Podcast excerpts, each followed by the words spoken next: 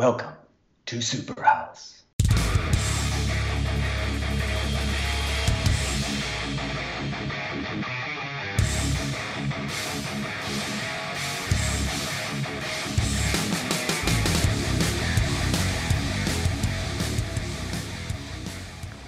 Hello? Hey, it's Adam Carolla. Hey, it's Andrew from Superhouse. And this is Matt Johnson. Hey, how are you? Hey, how's, Hey, how's it going? Thanks for calling us, man.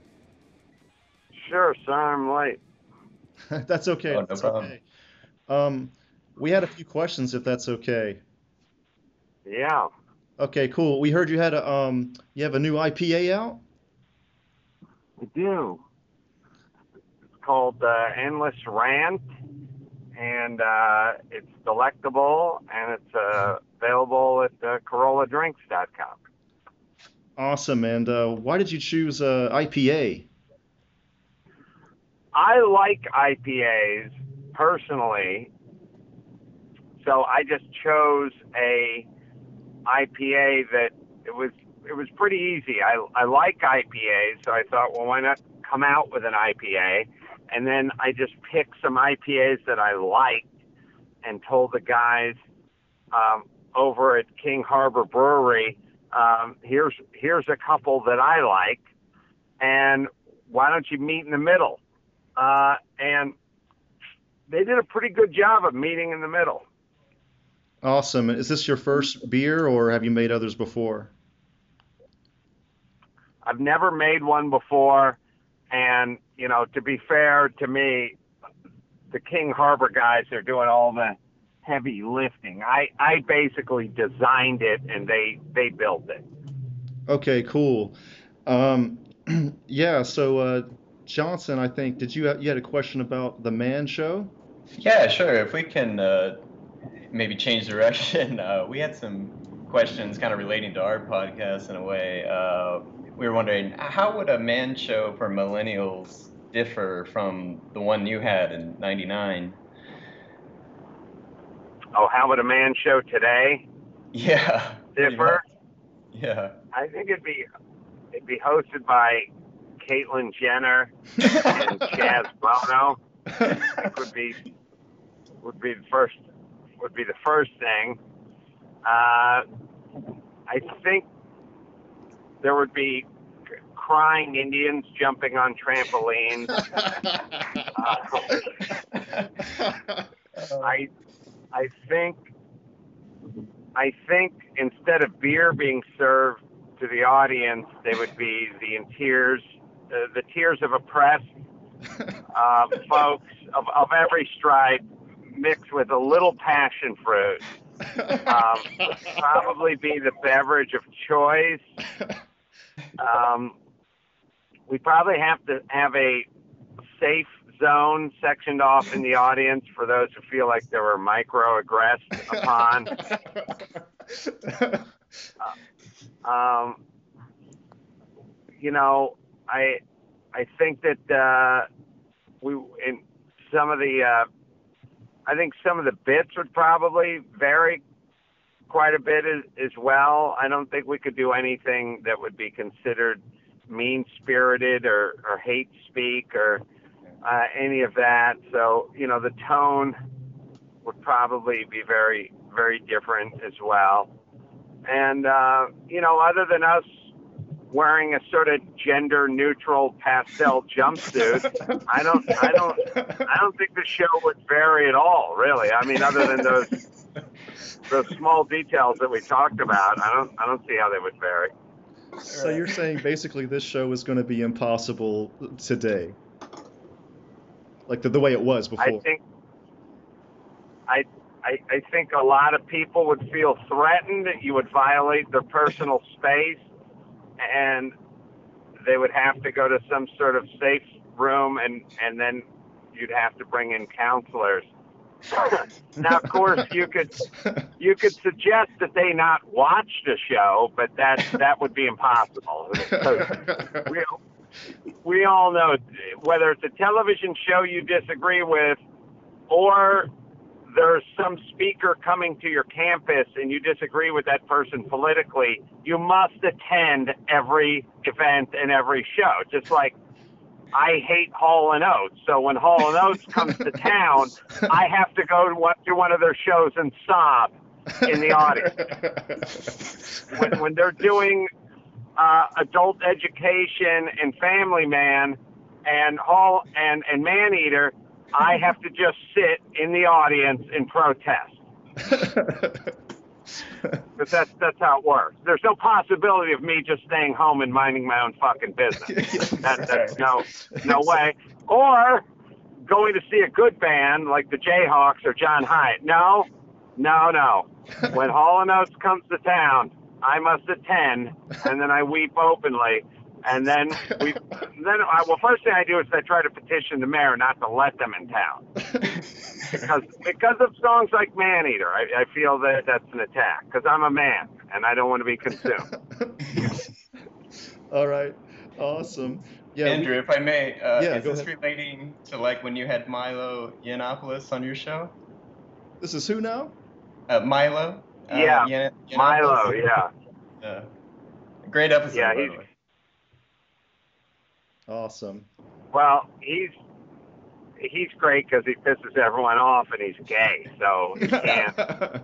There's full we're so the the the folks on the on the left are so like sort of racist and homophobic that they're like you're not allowed to comment on anything that affects the black community unless you're black and then if and then if you're black with a third grade education you still have a much greater say and are much more qualified to comment on the black community than let's say if you're Asian with a master's degree in sociology. So that just makes good sense. And then they're confused. They don't know what to do with Milo because Milo's gay and then lashes out against all their stupid ideas, but Yeah. but they're confused because he's gay. So if if I do it, I'm he can't be homophobic because he's gay. So now what? And that's why their panties are in a bunch over Milo.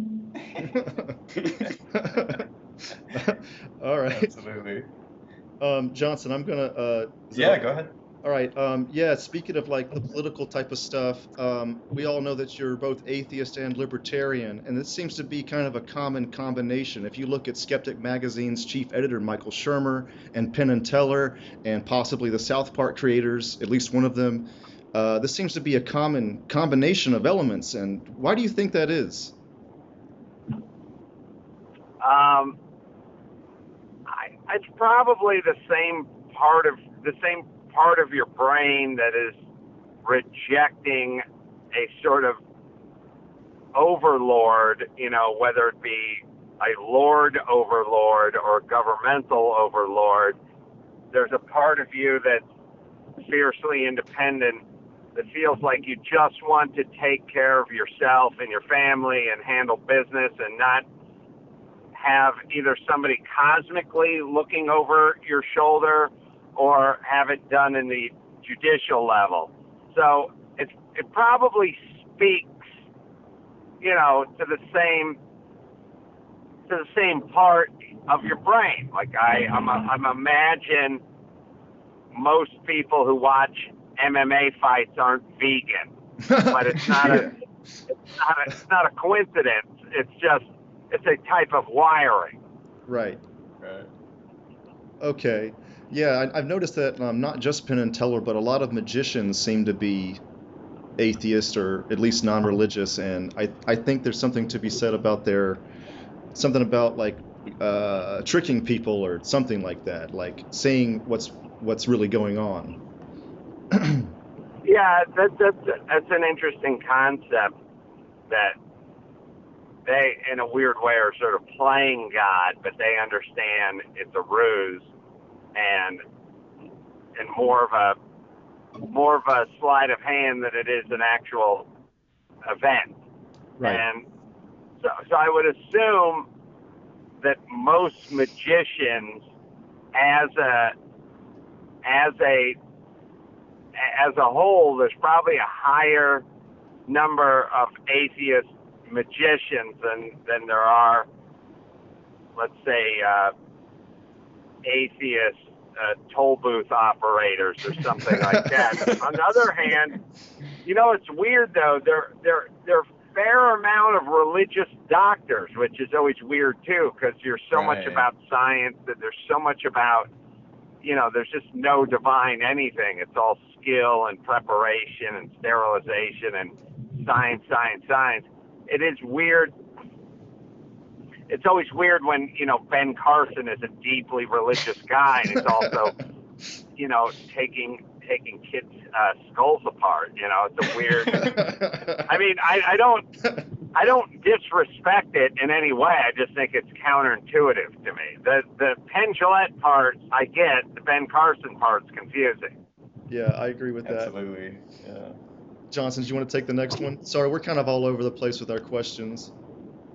Uh, wait, Sorry. uh, which question, Rush? Uh, You, you go ahead. all right, I'll go ahead. Um, we were wondering, um, you know, there's a big superhero movie boom going on, and we talk about this on the Superhouse podcast, a li- you know, quite a bit actually. We were wondering, do you think it's going to peter out at some point, or you think it's going to keep going on? It, it'd be nice for us to end these semi-retarded discussions amongst adults about uh, how devastated we were over the last uh, Silver Surfer effort, or um, how uh, you know I, Iron Man's got to do battle with uh, Aquaman. I- okay. I, I don't. I I like uh, beer and pussy and cars and like adult adult oriented stuff.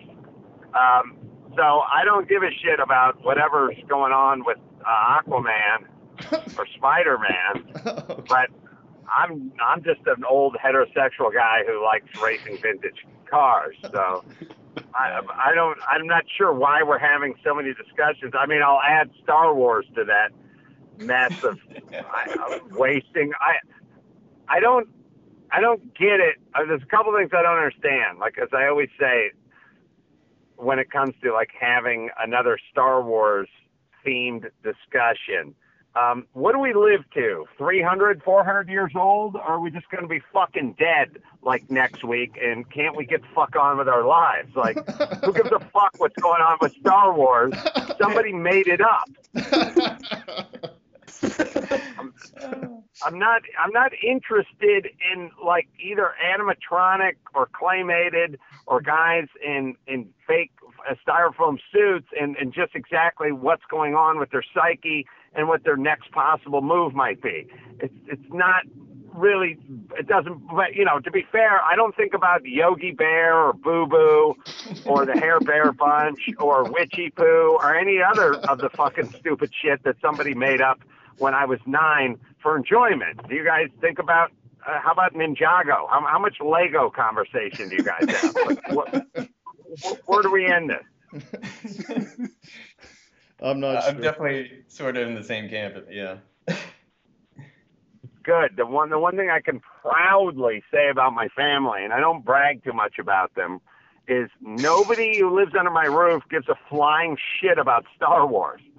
Which I could not. It, it, it tickles me pink.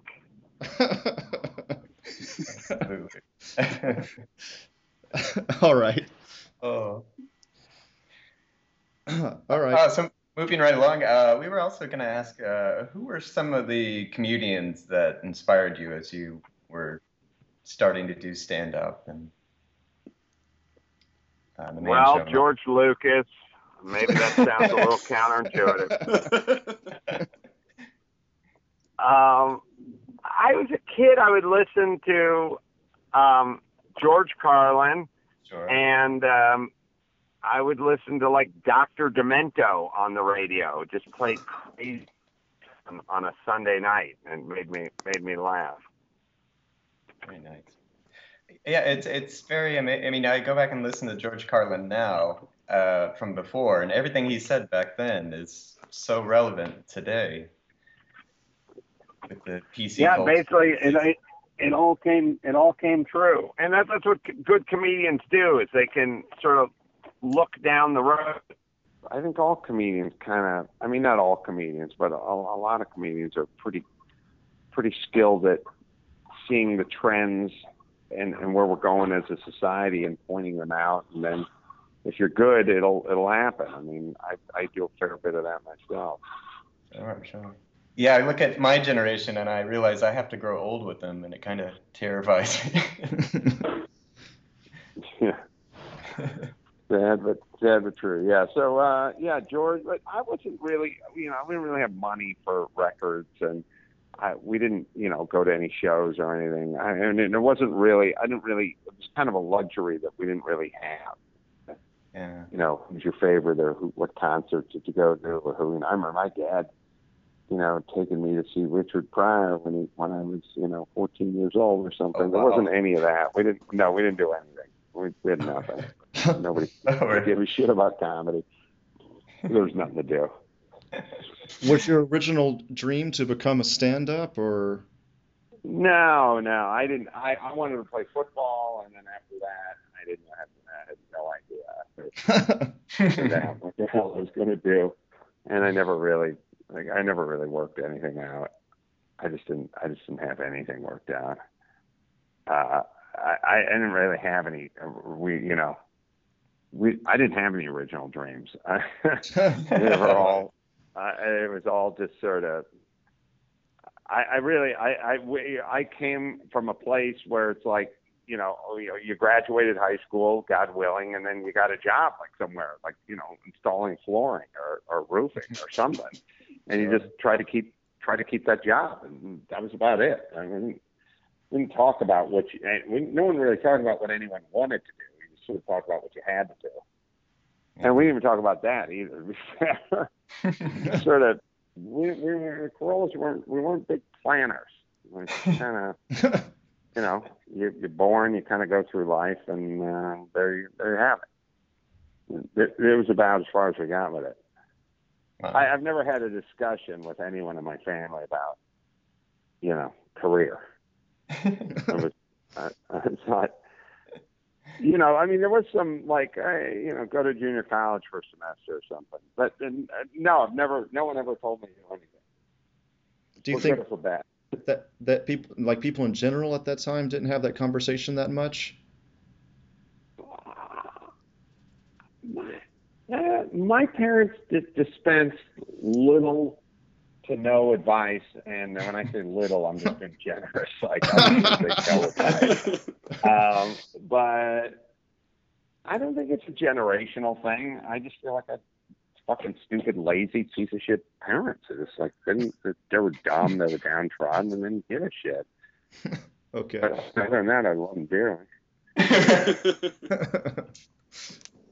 So uh yeah, we uh only have like a couple more, I guess, but um uh we or yeah, we saw that uh you said that uh the crazy Trump support is some sort of weird reaction to the last 8 years of Obama. Do you think it really is like just a straight up reaction or I think it's a straight up reaction to everyone and all that sort of microaggressions and all this uh, PC shit and all this campus safety and all this all this stuff. Where I, I, I yeah, I think I think we're snapping back and just going 180. yeah. Just going absolutely. from everyone's just tired of being called a racist because they make a Polak joke, and everyone's tired of being a misogynist because they put their arm on some woman's shoulder or something like. Everyone is just tired and, and just basically the, the the dudes that sort of made this country are sort of getting just tired. I think everyone's just tired. Like the people that pay all the money in taxes are the people that pay all being called racist. So I think it's just I think I think Trump's just that. I think he's the people think he's the antidote to that. Right. like Obama sort of comes off as weak at times and then as Trump even though he says crazy shit, it's uh it comes off as strong. Yeah, that's what we're looking for. Just just stop apologizing for everything, and uh, you know let let's let's call racist. I mean, let's call terrorist events terrorist events, and let's let's Right. just, let's just get on with our lives. Like, I, let's uh, let's stop spending every last dying breath talking about how many bathrooms we're going to provide for the transgender community, and and move on to like whatever whatever the deficit is. Like, let's just have a little deficit talk. Like, let's let's see if we can carve. 10% out of the transgender talk that talk just a little about the deficit or, or maybe whatever. Whatever. I, I guess what i'm saying is is the super long lines by the incompetent tsa affect far greater Amer- far many more americans than the fifth bathroom we want to add at every high school campus for the transgender community. So let's just let's not ignore the transgender community and the super important bathroom talk that affects way less than 1% of the population. Let's not ignore them, but let's weave in a little TSA line talk while we're at it. How do the TSA, super long lines at the TSA, affect the transgender community? That's the way I think. That's the way I think we could do it. That, Oh, I man. think that would open the door to a dialogue. Everyone should ask themselves that. They should be- Everyone should sit down with their children and be courageous enough to ask to start a dialogue. I'm going to have a dialogue with my children tonight. And that's going to be how do the long lines at the TSA affect the transgender community? That's going to be that. That'll be that'll be the dialogue I'll have. I agree with the Huffington Post. I need to have that dialogue. I'll do it tonight. oh man. I'll, I'll do it over our bean curd. Uh, all right, guys. Sorry, but I gotta I gotta run to the next the next thing. That's all right, man. Thank you so much for doing this, man. Thanks, guys. All right. See ya. Come join Superhouse members Maddie and Stefan on their own show under the Superhouse Podcast Network, Camera Noise, every Thursday night, uh, where we talk about movies, geek topics, music, women, traveling, pretty much everything we talk about on Superhouse, except it's just two guys this time. Hey, this is Yukiko, And this is Rachel, and we're the hosts of Intergalactic Circus. a podcast where two wacky best friends from art school reconnect after surviving their 20s. We discuss anything from social issues to silly anecdotes. You can catch us on Superhouse Podcast media outlets under Intergalactic Circus, and be sure to support us on Patreon.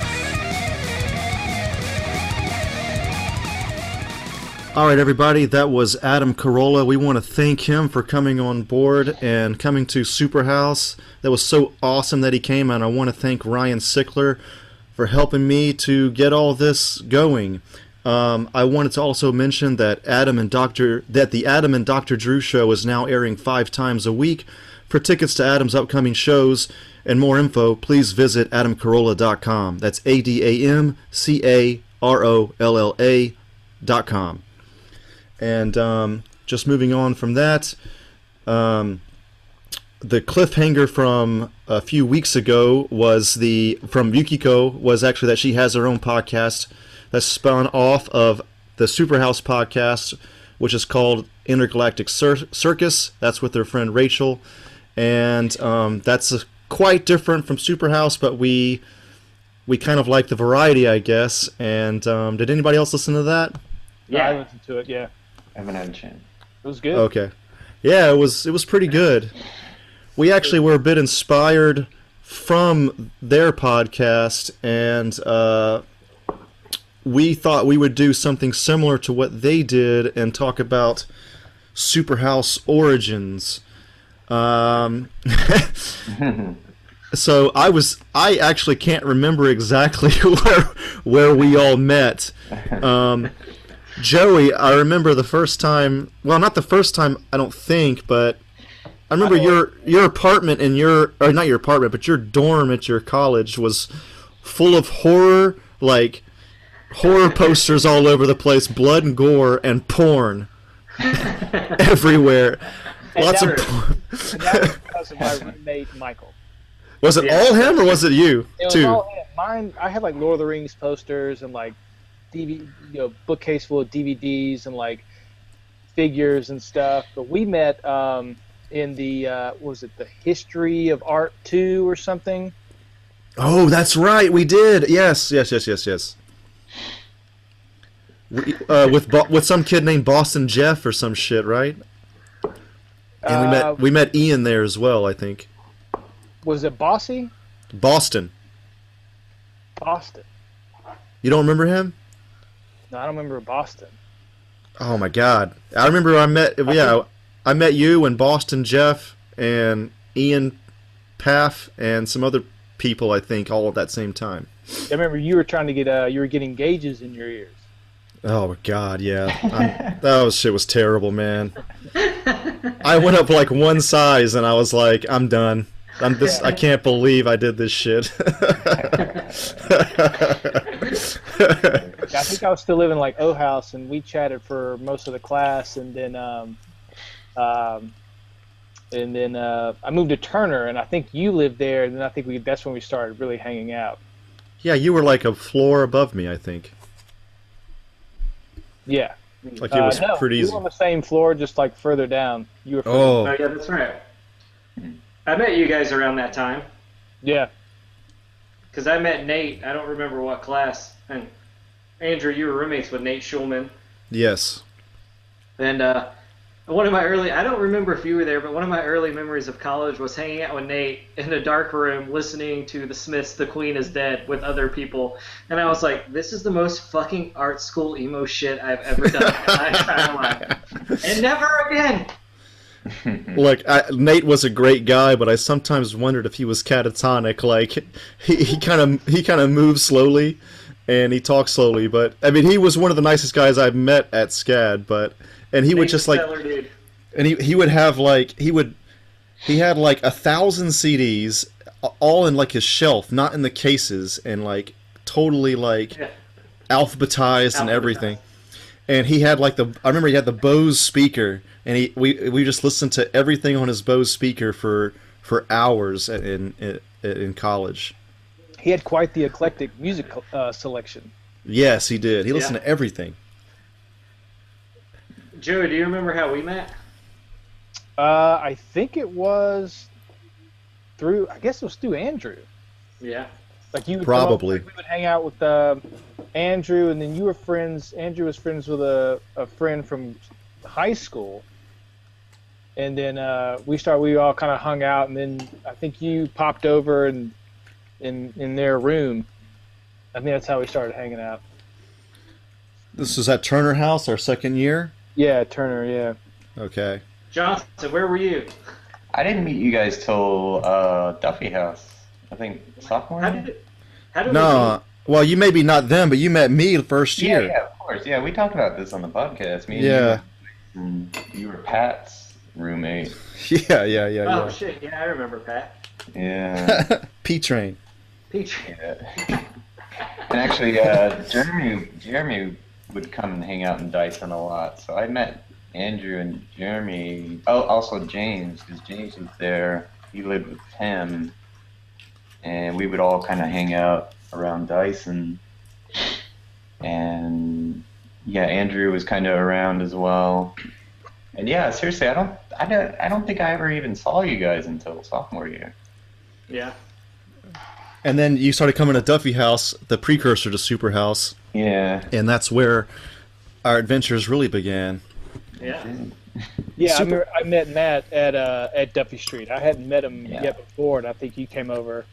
Uh, yeah, Yeah. Man, we were basically alcoholics at that time. That's true.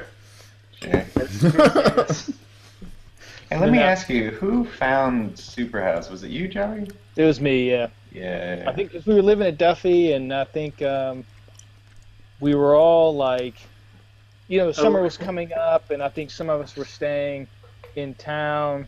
Um, you know, we're like, hey man, we should all like try to find a place to live. I think Jeremy maybe had brought it up, or we kind of brought it up together. I remember this fairly well. I remember we were all drunk at Duffy House, and Classic. and then yeah, as we as we do as we did, and uh, we we of course we we we ca- like okay. So in Savannah, everybody started naming their houses that they lived at, and we lived on Duffy Street, so we named our house Duffy House. And then we uh, had this party, and then we thought that we would add Johnson and Jeremy to the Duffy House crew for for a total of five people. And uh, then I remember I remember Jeremy said, then it would be a super house. and then we are like, oh, that kind of works. That's simple and and easy, and so we kind of stuck. Yeah, and so like basically just started looking around the ads, and maybe about a week or two, uh, found one. I think was it who was it? Me and was it Jeremy, or me Yeah, and think Andrew? Was was. it you, Andrew? Maybe it was just me. I, and we we no, I remember being part of the uh, process, and We went to go we, look, we, we looked at several places. Yeah. yeah, Rex like went I into remember the going to look at Superhouse. and they were like, yeah, there was a group of guys already living there, and the landlord wasn't happy with how the place was looking. Yeah, yeah, yeah. And so, yeah. and, and she's like, she's like, don't worry about that. We'll clean this up. We'll clean that up. I'm like, I'm like in my head, I was like, no, it looks great. yeah, yeah. I'm sure yeah. it'll be clean, but what- you know, it, this is definitely a spot for, uh, you know, five people. And then that summer, I think, Matt, I think you were out of the country or out of state for the summer. Yeah. Oh, I think I had like an internship somewhere. Yeah, that was it. Yeah. Yeah, internship, and then uh, we had Eric B sleeping in the laundry room. Yeah. Yeah, he loved it. yeah. that was such an awesome time, man. Yeah. That house was seriously huge. It was. It- It, was. Yeah. Yeah. It was, was kind of baller, yeah. it's intensely big. For the listener, it was. Uh, it was. We had. It was three stories. We had the two. The top two stories, and it was, the apartment was basically kind of open space, and then you had stairs that led up to another open space, and the bedrooms were like along the wall. Yeah. And so you just come out, and so you know you put couches. I think James brought his mon- we call it the monster, his big like Yeah. floor the floor model big screen TV. Called that up two flights of stairs. That was God, I, I helped with that. That was ridiculous, man. I even set up a green screen in there. Remember that? yeah, you did. Yes, yes, for your for your final. Yeah, that was cool. Yeah, we Yeah. just had so much space to just like kind of have all our stuff. Uh, you know, we we you know we had the open space for like bands to play. We talked about trying to have like a little like uh, art show. We never really got around to doing that. But Yeah. No, that's Yeah. that that's because we got too drunk. yeah, we did. Oh my god. yeah, and plus school, and you know, some of us had jobs, and so like it just some of it didn't work out, but you know, it was a good year. Yeah. Yeah, it's weird too because it seems to take over like most of our college experience, but it was just the last year. Yeah. Yeah. You know, that was weird. But uh, do you guys remember the names of the other houses? I remember there was Wonky House. That was Yeah. Yukiko's place. And Yeah. Wonky House too, because they had moved to another place. Maybe that Oh was yeah, Super House they got. Didn't they call it Java the house? Maybe yeah, maybe it was Java. Yeah. that was a first name, and then they changed it to Wonky or something. Or am I remembering this wrong? I don't remember. I know Java ended up being one, or it was like half Java, half Wonky two, or something. But it was like Java the house, like Java the hut. But Yeah, yeah, yeah. Yeah, yeah, yeah. And then there was uh, Titty Ranch. Oh yes. Okay. Oh, yeah, yeah. ah, yes, indeed. I remember those days. That would, there that needs was to be a Titty place, Ranch podcast. That would be great. That was Abby's place, right? That was Lauren's and Lauren. Okay, right. Martha's place. Right. Okay. I don't remember Abby's place name. I think they had one though. Probably did. Yeah. I'm sure they did. Were there any? I think there were other names, weren't there? Or am I crazy? I feel like that might have been it. that I can't remember. I, I didn't feel like it was a lot, but There were three. Honestly, for like a Thursday night after class, that's all you need. Where are you going? Titty Ranch, Yeah, House, or Super Yeah. House? So that's, Yeah. Let me know. Send the text, boys. Where are we Exactly. rolling out tonight? and also for the listener, I want to explain. Like, we went to an art school that had zero Greek life, Yeah. so we we we didn't have like uh, Delta, Kappa, Omega, or whatever the fuck. Like, we had nothing. So we, I think we felt a void there. So that's why we wanted to name all of our houses and just kind of kind of stuck ever since. It's so crazy. Like you guys realize we're coming up on the 10 year anniversary of when we graduated. Yep. Like that'll be what June 1st, Yeah. May May 31st, something like that. Yeah, something. Joey went for a second one, but uh, like me, Maddie, and You graduated in 06, Johnson. you guys? yeah, Mhm. That was sick. Okay, I guess that makes yeah, because we got the place in 05, some to 06. Okay, that makes yeah, sense. exactly. Um, it's going to be kind of embarrassing for me, but I'm going to help. I'm going to try to open up the conversation more. What'd you guys think about me when you first met me? Please go ahead. I'm ready for it. Ooh, let me go first. Who should Just go kidding. first? Yeah. Joe, Joe, you can go. That's fine. All right. No, I I mean we met like in art history class, so it's like you know you're just meeting people in the desk next to you or in front of you and just like talking about class or whatever. And like Andrew was was big into like hardcore bands, and so like uh, you know we kind of talk about like hard whatever hardcore band we were in and like where we were from. Um, but I, you know, we became friends pretty instantly.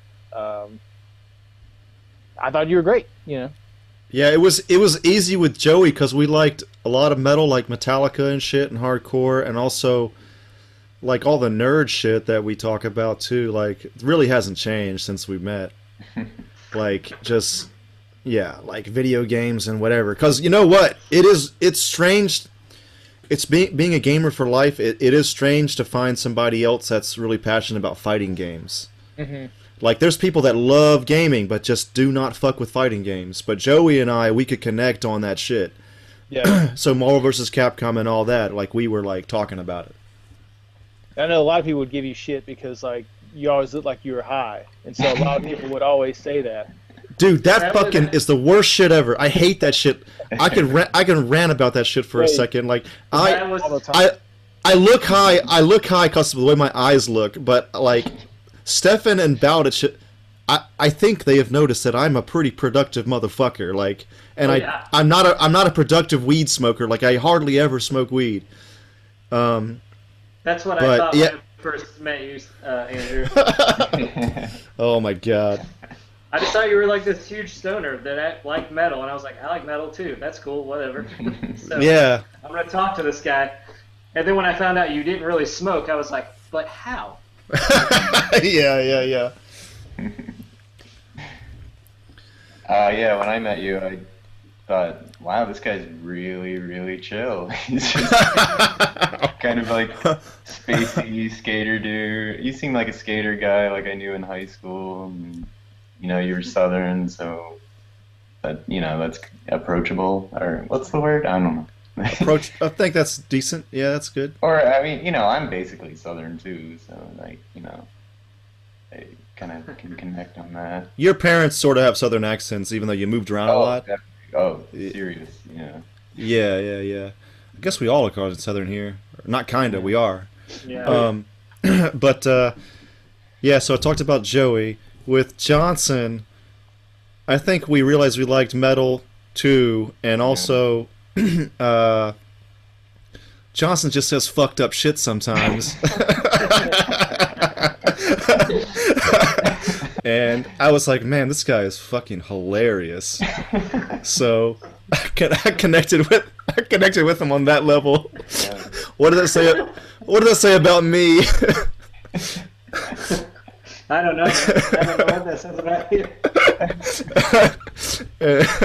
and then with Maddie, shit. Um, God, I guess it was metal again, but then also the nerd shit too. Like Yeah. Maddie can talk about movies like a thousand miles a minute. So I remember, like, too. I remember Maddie. You kind of got more into film because of us. Am I wrong? Yeah, no, you got you're totally right. Uh, because I just like watched anything. I had no parameters for like what was good or bad.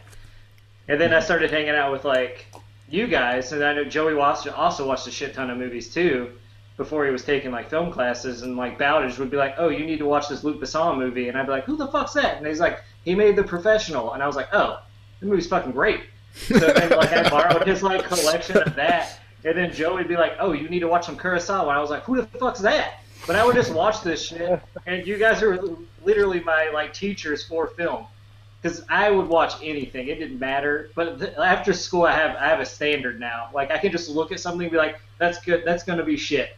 But it's thanks to you guys. Exactly. Yeah. Yeah, I, I think I remember you talking about that. Yeah, you Yeah, guys definitely opened the doors to a lot of foreign films for sure. Yeah. Yeah, Yeah. School, school definitely did that for me because I, you know, I'd go to the movies every weekend with like my granddad and, you know, just kind of see whatever was open on that weekend. Just kind of figure Yeah. out what I liked from that. Um, but yeah, I think even even just before I moved to SCAD, I started getting into a couple like foreign foreign films. Mainly samurai movies was kind of my like, or kung fu movies were my like breakthrough. You know, it's like reading subtitles and you know watching martial arts and stuff. Something I was definitely really into. Then I got to school, and so I was hearing about all these other like Godard and uh, uh, you know various other filmmakers, and uh, yeah, got into them. I just remember Joey always having a stack of movies that like was to be watched. Oh yeah, Like he would, you would just bring like at Duffy House, you would just bring it down, and I'm like, shit. He's like, gotta watch some of these. I think that's how. I, I, I, I, that's how we watched. Uh, I don't know if you were there, but that's the first time I saw Irreversible because I think it was on your stack of movies. no, I think we all, we watched it together. We I, Oh, I yeah. was in the recliner watching that one scene, and we're just Oh, like, oh, dude. Geez, What a fucking intense movie to watch on a fucking day off of school. yeah. Someone I can't came, watch the again. I think you John- left to go do something, and someone else came over and they're like, "Oh, I want to watch it Irreversible." I was like, "Fuck, put it back in, man. Let's do Oh, wow, this." really? I watched it twice that day, and I was like, "I'm done. I never need to see this film oh again." man. Yeah, we did the the Best Buy Tuesdays. Oh, dude. Yeah. Dude, jo- uh, Joey, you told told me about that. I didn't even know that was a thing. Like, I was like, Joey was like going to Best Buy every Tuesday to buy like eight movies, and I was like, what the fuck is going on here? I never seen anybody buy so many goddamn movies in my life. Oh, were they on sale on Tuesday? Yeah, uh, the first like the first week at Best Buy, it, this may still happen. Uh, they're they're on sale like twenty percent, Oh shit. Yeah. and so I'd pick up you know whatever new DVD. I might even pick up a couple of yeah, I picked up a couple like CDs too, and uh, whatever video game I might want to get at that point. But uh, yeah, Tuesday was the day. That was a big trip into the uh, the suburb area where all the shops were. Yeah, Yeah, right. yes, In the car. go to the mall. Yeah. And we always hit up Moe's burritos. oh yeah, definitely hit up Moe's. That shit was that shit was good though, man. I miss Yeah. Moe's. Yeah. I, I, Moses every like- once, in- I'll Moses see like one the- every once in a while. I'll go. Go ahead, Joey. No, I said sorry. Uh, Moe's was like Chipotle before Chipotle was out. I'm sure Moe's Yeah. is still around the South, but yeah, it's kind of like Chipotle for those who don't know. Moe's is better than Chipotle though, I think. Yeah. Yeah. They had that green sauce. And fucking green sauce. Salsa, salsa verde. Yeah. yeah, That sauce is exactly. good. Oh my god. So, moving on, I guess a little bit. Uh, so, uh, I'm currently working at a TV channel here in Los Angeles. Um, I wanted to ask you guys. I wanted so if you guys could just talk a bit, little bit about like where you are now and like what are like your ultimate goals if you have any. If you don't, that's okay because everybody's figuring it out as we go anyway. Um, so Joey, can you go first? Uh, yeah. Um, just like start what I'm doing, basically. Out Yeah, what you're what you're doing right now, and then like like dreams or aspirations Uh, or so whatever. Yeah, I'm in LA. Talked about it a little before, but um, I'm a camera assistant in the uh, local 600 out here, which is the union. Um, so I, I guess sort of where I want to go um, is you know move up to camera operator, and then um, sort of future goals, um, kind of what I want to do in the industry, you know, before I peter out, is uh, just like write and direct something. Like kind of get into that to that world. Um, that's kind of what I wanted to do, and just kind of you know I just had to find something uh, to where you know that would pay the bills, kind of while I'm uh, looking into that. Um, and so I so I kind of went towards the camera department. I'd taken a couple cinem- cinematography classes in school. Um, got out to LA and PA'd for a while, um, and then basically went to start moving up towards the camera department, camera assistant. Uh, I've camera operated on a couple small things, um, so I hope maybe maybe the next year do more camera operating. Uh, like I said, do writing directing. It's something I want to do that's not in the film world. And kind of what I what my first degree was at SCAD was illustration. So like I've got all like my materials out here and stuff, and just trying to find a good like, you know, time to sort of like sit down and start doing some more artwork. You know, I keep making excuses about this and that, and you know I get busy, and you know my schedule is pretty sporadic. So it's not like I have like Monday through Friday and I get the weekends off, so I can kind of really make plans. But, um, but yeah, more illustration, uh, writing, directing. And your illustration is essentially kind of like a sequential art comic book style, basically. Yeah, basically uh, that. Um, I I went to SCAD. I wanted to do illustration because um, I I wanted to do sequential, but I kind of wanted I kind of moved towards illustration because I like telling sort of stories through one picture. Mm. Um, and like a lot of the artists I was really into at the time and still are uh, were more illustrator based than necessarily comic book based. Um, but I kind of want to do like I kind of want to do a comic as well. You know, kind of like do like a little web comic or uh, kind of create my own like get with some friends who are writers, maybe do some with that. I've I've had little projects here and there, like throughout the years, that just kind of fell through. You know, we all get, we all get busy, and um, but yeah, that'd be fun to to get into and do. Awesome. What about you, Johnson? Uh, yeah, I'm. Jesus, what am I doing? Uh, yeah, I've been living abroad for the last couple of years. I'm now in Riga, Latvia, which is in northern Eastern Europe, the Baltics. It's pretty much quaint AF European. so you know, it's a cool place. My girlfriend works here, so that's how we found ourselves here. Uh, I work online for a company that is back in Los Angeles. I am a project manager for digital media projects. So uh, it's a lot of planning, a lot of design, a lot of layouts, mock-ups, a lot of scheduling, setting up milestones, estimates, crap like that. Uh, the, yeah, but the most fun part is when I do get to do like UI, user interface design. Um, anytime I get to do like some little illustration or graphics, uh, usually it's vector. Pretty much everything I do now is like vector based. Um, I get to do some of the illustrations for the company's blog, so we put out articles a lot. Um, so I get to do those, which is fun. It's cool. I get to have pretty good creative freedom with those, and uh, yeah, I guess my dream would be to keep this up and like maybe automate it somehow. automate, automate, automate your art. You know, no, no, no. Just the whole this whole process of project management. If I could get it to where I just all I have to do is send out a few emails and I'm done, that would be great. But of course, that's not going to happen anytime soon. I realize that, but. Um, but no, no, it's cool. I like it. I get to work with people from all over the place, and I get to do it from home, which is fantastic. I can just sit at home in my underwear and you know, if I need to take an hour to play video games and just chill and relax, I can do that. If time permits. so, you're essentially what they call a digital nomad.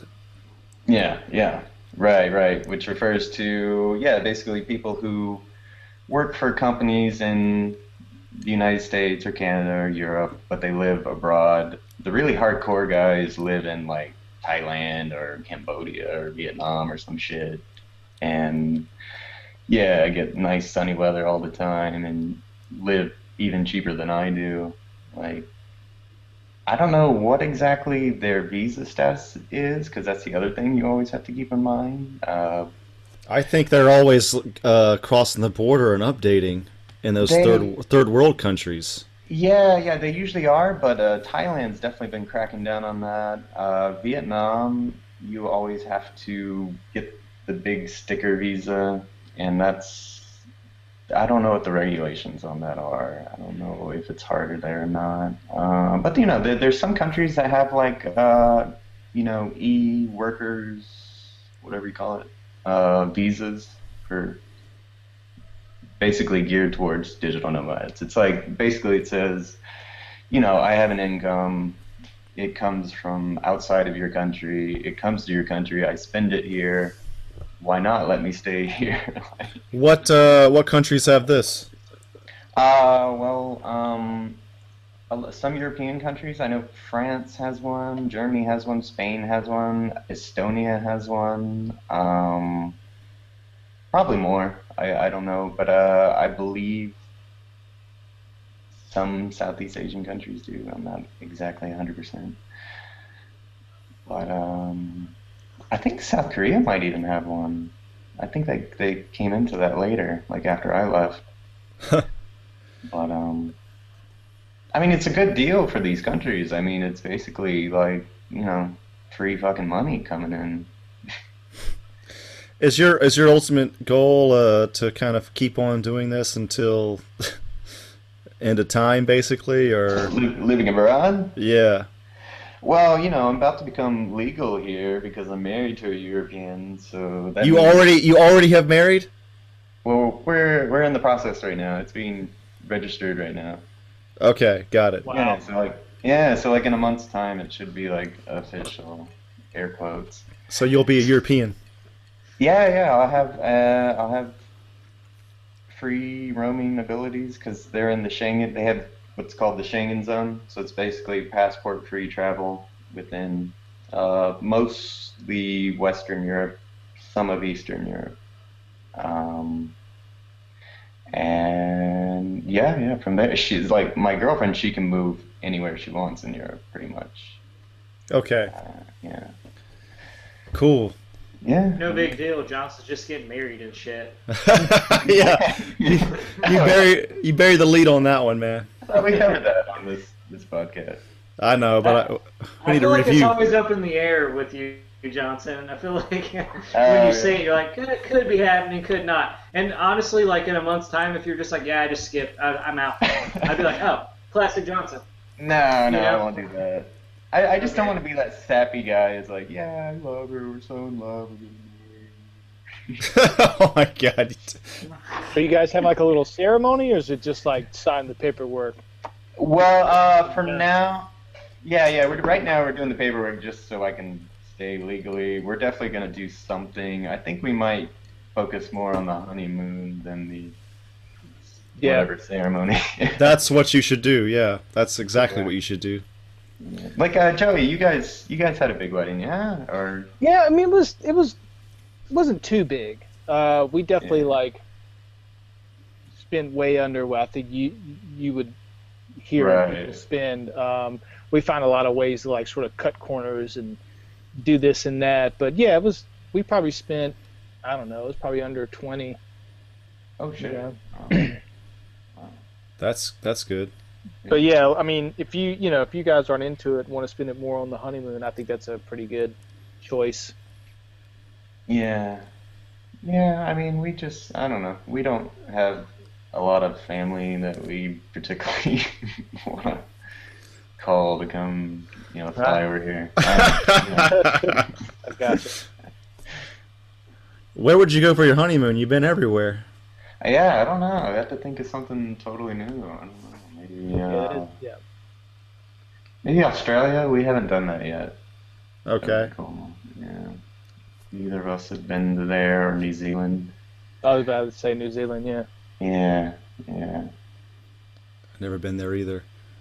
Uh, so Maddie, moving on to you, man. So uh, Uh, well, I'm not getting married, so uh, don't really work in my field. So uh, I'm just, uh, uh, I'm just a supervisor at H&M. Uh, finally, I am ha- happy that I am finally making I can save money and I'm comfortable right now. So that's Yeah, nice. That's good. Um, uh, uh, I mean, the job's okay. I mean, it's it's it's to get somewhere else. There's a lot of internships you can take through the company that are more art art influence. So hopefully, maybe something comes with that. Who knows? I might end up working in the fashion industry, but that'd be weird. Because if you guys know me at all, uh, I'm not very fashion oriented. It's a lot of black and blue jeans and black shoes. So, you know. Uh, but uh, for dreams, I mean, I hope I I'm kind of I would love to be illustrating and just doing freelance and being my own boss kind of thing, which is slow going, but starting to get back into it. And also maybe this podcast that we've all been working on can become something cool as well because Oh yeah. love talking to you guys. And if someone wanted to hand me a paycheck to talking to my best friends, then fuck yeah, let's do that, man. Exactly. Yeah. Yeah. I've been trying to bust my ass to get this shit to happen. I want to get paid It's to be a Super off, House member. off. Yeah, we'll see. yeah, see. right. It's about time. We all This knew this. we won't just spend it. This time we won't spend it all on kegs. Yeah, yeah, yeah, yeah. Yeah. I mean, we might. Who knows? But Oh man. Yeah, we'll see. yeah. Uh, by the way, speaking of uh, Yukiko's uh, podcast, they kind of upped the game on the the podcast images. So we got to come up with some ideas for a That's new true. new and improved image. What are your ideas, Johnson? Uh, Animated. don't. I, I my the last one, the one we had before, is basically Superhouse blowing up the streets. And I mean, just basically our we title. need to do that. yeah, we need to need to have something. Maybe we need like a, a character, some kind of Superhouse mascot or something like that. You know, kind of five of us could come together, or six, seven of us, however many. I don't even know. Come Yeah, these together are- and become one super being. What would it look like? You know. And then, then that super being had sex with the devil. Oh, God. And they, while having sex, we fused with the devil. Johnson, go now. Sketches. I need to. Uh, oh man. Yeah, it's Johnson. gotta incorporate like maybe like retro video game styles and elements, perhaps. We all love that shit. Yeah. They all like some, some little 8 bit characters of us or something. Yeah. Yeah. Oh yeah, yeah, yeah. Johnson, just make it a cross between Chakan the Forever Man and and and, uh, and uh, Altered Beast, Oh, dude, yeah. the most Yeah. metal Yeah. games of all time. Oh, dude, what about an image that's like that Altered Beast? Uh, you know, when he fucking becomes the Beast, basically. No, yeah, exactly, yeah, Blue screen with the fire and yeah. And it Oh, just that would says be super, great. He's holding Superhouse. Just holding Yeah. the word Superhouse. Solid. Oh, like it's like some uh, like I have the power kind of thing. Yeah, Yeah. no, but, they, but uh, their logo is on point. I saw it. And I It's was good. like, "Fuck." really good. Yeah. I was Yeah, like, you, you, are, you're only one That- podcast in, and you got a fucking badass logo.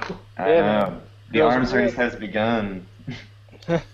Yeah, they're very professional about the emails too. To me, they're like, we uh, we talked about this. It's a this time code, and then at this time code, and we have we have the Google Drive doc here. Here's a link. You've been shared, and uh, just like they're fu- they're fucking really like they're on point, and they're only two in. Mm. They're They really- learn from us. They learn from the best. That's. Yeah, exactly. That's that's what it is. We have Google Docs too. They just don't know about it. Yeah. Yeah. And we had it before, right? Yes, we did. Actually, we did. We did. We did. Okay. Have we been using it a whole lot? Not a whole lot. Not a whole lot until now, but I think we are now. Oh, Andrew, that reminds me. We should get on a uh, like a newsletter, mass email, like uh, Mailchimp or something. What would we say in that though? That's what I. That's what I want to ask. know, like a brief overview of the episode, and I mean we have one every week, so you know, the main thing you get our listeners, you get their emails, or they submit the emails. I mean, and then it just automatically sends the message. Yeah, and that sounds good. SoundCloud. Our show notes and shit. Yeah, yeah. That sounds good. We uh, yeah, we could do that. I think that's good. Just an idea. Uh, I'm Yeah, in. I think we need to do basically everything on the internet to uh, yeah. to to get this thing really going. yeah. Yeah. Like we we kind of have like every uh, major uh, social media thing now too. So uh, I mean that's one more thing we got to do. Yeah. Um, since I've been editing, speaking of all this stuff, just a real quick tangent. Since I've been editing this uh, Japan video I made, quick plug, that's coming soon. I sort of kind of handed off the metal video to Stefan. He seemed Okay. cool with it, I think. So uh, he says he's probably going to have that next week at some point. Cool. Metal video? Is Yeah, the- video game. Yes. So for the listener, just to explain one more time, we have a video coming out very soon. Uh, that is us basically just recording our video and audio from our Google Hangout to talk about the most metal video games of all time. And pretty much most of these are retro video games. I think some of them, like Dark Souls, are new. But uh, yeah, it's just like that, and it's. Uh, should be good, and I I haven't seen Stefan's edit yet, but uh, I'm sure it'll be great. Indeed. And we have a few other things coming up. Um, and in November, we should have a video, or early December or so, we should have a video about Rome. So super houses everywhere, guys. About Rome, I don't know anything about this. Oh uh, well, I'm going to Rome in uh on the weekend of Thanksgiving because I already got paid vacation, Sweet. and Johnson's probably going to show up. I oh, think. shit. Sure. Uh, Hopefully. And Joey too. Joey Joey might, may or may not. I don't know. Yeah, I've, I've uh, expressed interest. So Yes. Uh, we'll we'll look into it on my end for sure. Yes, we're looking into at least three members here, and uh, we'll go from there. My ticket's already bought, so at least I'll, I'll I'll at least record some shit if everything else falls through. So, do we want to talk about your Japan trip, or did you want to wait for like uh, the videos, or? Uh, we can do that now if you want. That was scheduled for later. Uh, Johnson, do you want to go into your section now, or do Japan trip first? I mean, my section really isn't anything. okay, what are you so. talking about? It's all I have in the world. All right, I don't, I'm, I'm not sure exactly how long this section is going to be, but I recently went to Japan. If you've been checking out Instagram, uh, our name is Superhouse Podcast on Instagram. There's been a lot of videos on there. And uh, I recorded another video that will be on YouTube soon. I already have a rough cut of that about the top nerd spots in Tokyo. Um, and I went there basically to hang out. To hang out, I actually went last September.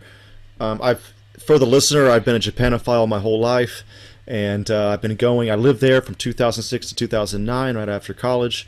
Hung out with Johnson a couple times there as well, and uh, uh, and I went when I went in September of last year. I went all sightseeing, no hanging out. So I was kind of by myself for most of it, just going to temples and forests and bamboo forests and shit. Uh, and then like this trip was no sightseeing really, and all just hanging out, getting drunk every night. it was like what I needed at the end of the last trip. Yeah. And I got a super cheap cheap ticket. I will divulge that it was about four hundred and eighty dollars round trip. So Damn. you sometimes find those deals from LA because other than Hawaii, LA is one of the closest places in uh, in America to uh, Japan. So I found some deals and I went. Um, it was just after Golden Week in Japan, which is like a spring break but for adults and children. So I think it, it being the week after that made it easier, made it cheaper to go, and uh, that's why I went. And uh, I don't know. Other than that, what do you guys? Do you guys have any like questions or anything? well, I saw you went to some places we both went to when I met you there. Probably, yeah. Yeah, in Akihabara, you went to Super Potato, of course. Yeah. So like a, it's like a museum to old video games, except it's all for sale. Amazing. Yeah. So this is uh, kind of yeah. So this is one of the. This is the first spot we go to in the video. Uh, it's in Akihabara, which is like a, the nerd district of Japan, well, of Tokyo, maybe of all the country. Uh, I say Nerd District because it's known for it's one of the other names for it is is Electric Town, which is like electronics, video games, anime, manga, everything. Like it's known as like otaku culture. Like the whole district of this Tokyo is devoted to that stuff, and this store is just retro games. But what's great about it, it's not just it's hardly any American shit. It's retro Japanese shit. So it's even more interesting. And I don't know, just going there. I love going there. I just like I like walking around it and you can buy a Sega Saturn for $40. you know, like just shit like that. The top floor has a Street Fighter 2 arcade machine and a few other things like Neo Geo shit and uh yeah, I'd love it. It's great. It's great. I go every time. And uh, yeah, and then I went to Ikebukuro and a few other places. Not gonna. I don't want to give away the whole thing, but uh, that was basically it. Um, Joey, were you able to see the rough cut? I was able to see the rough cut. Um, I have a question for from the video. What is the WonderSwan? Okay. the WonderSwan is a portable system that was from Bandai, and it was supposed to compete against the Game Boy. Uh, it was very cheap at the time. It was released in 1999, and the system when it was new was fifty dollars. Oh wow! Also, you could play it horizontally or uh, vertically. It was one of the first systems to do that. And the guy that created the Game Boy and the Virtual Boy created the system. He was fired, I think. The rumor is because he created the Virtual Boy. so he, he was fired and went to Bandai, I believe. That's how it went. And then uh, created the WonderSwan, and it was a portable system that was actually pretty popular in Japan, but never came out in America. And Joey's asking about that because there's one shot of it in Super Potato in the movie or in the video. What type of games did it have? Did it have like any sort of franchise games that sort of we would know, or Yes, yes, it did. It had Final Fantasy.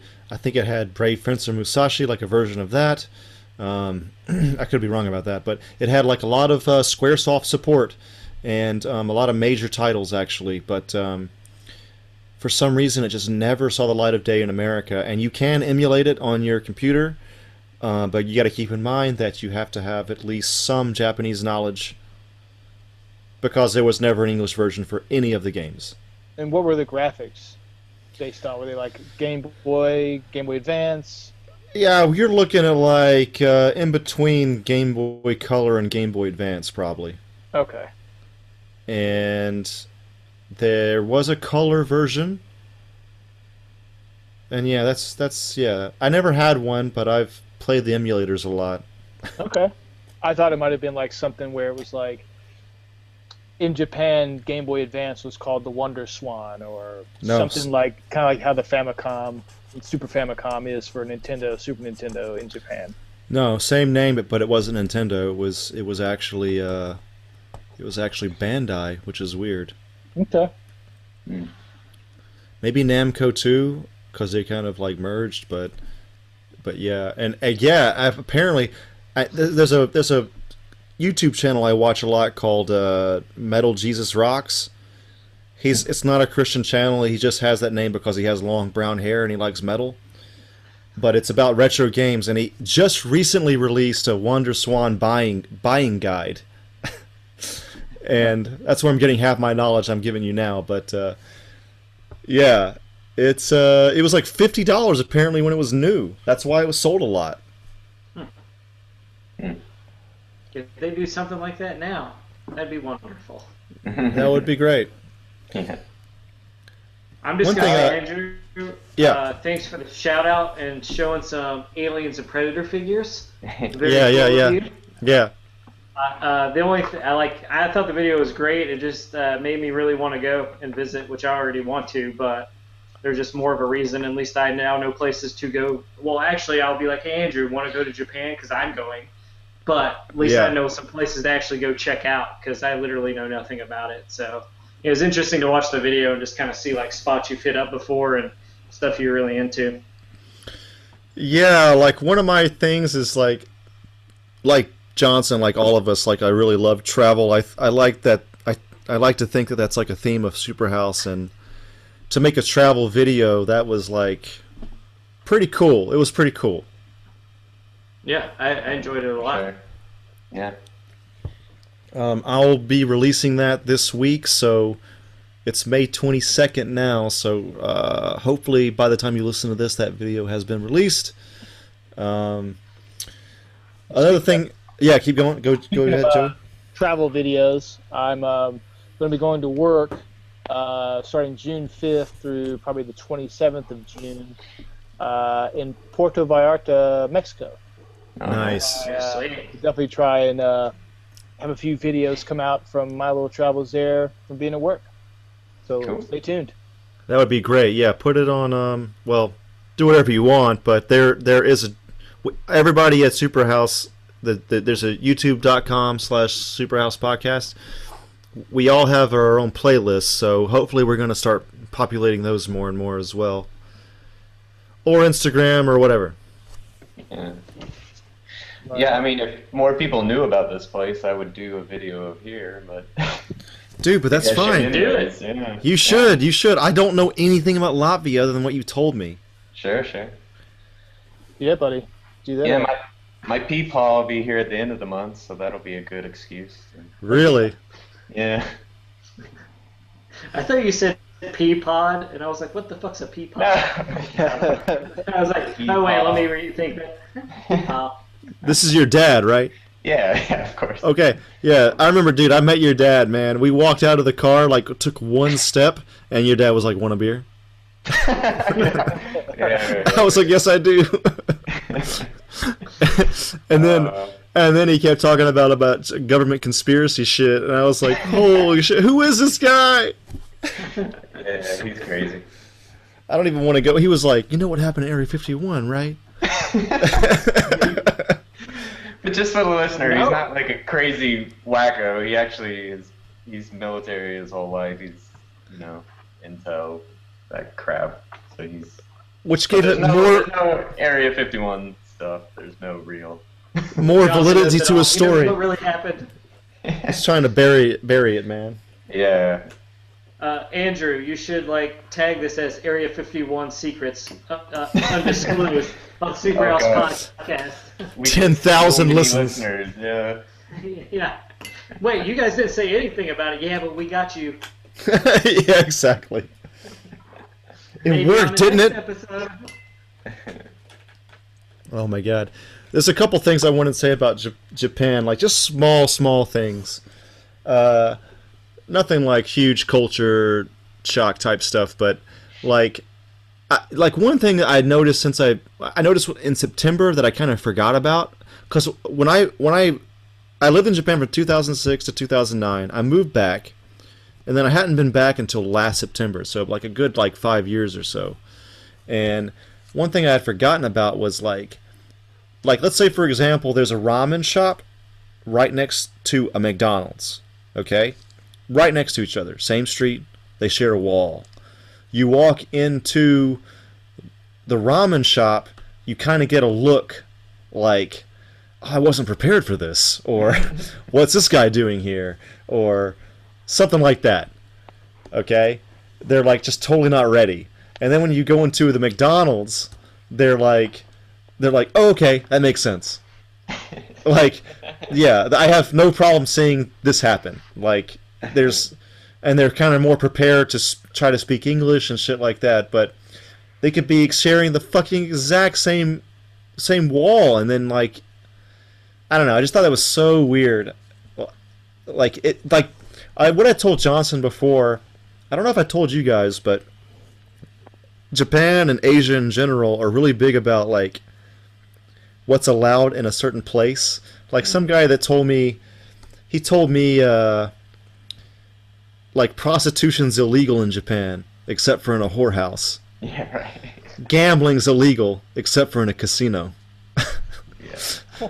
You know, so Everything like has its place. Yeah. everything has its place. So like like McDonald's, like if you see a foreigner there, like that's that's the place or Starbucks or something. It's just like it feels a bit racist, but it's it's different than American racism, but it's yeah, it's definitely interesting to note. Um, Indeed. Indeed. Uh, Bush, is that giant Gundam still over at uh, what is it, Odaiba? Odaiba. Odaiba. Yeah. Uh, I've never seen it. I have a friend that's seen it. Um, I think it still is up, and there's also a Godzilla up in Shinjuku. Oh, nice. yeah, like they have it like like it's attacking the city or something. Oh, cool. I feel like Maddie would go to that shit immediately. we just landed. Where's the Godzilla? Yeah, dude, take me to it. I can't wait for that new Toho Godzilla. So excited for it. This should be good, yeah. Yeah.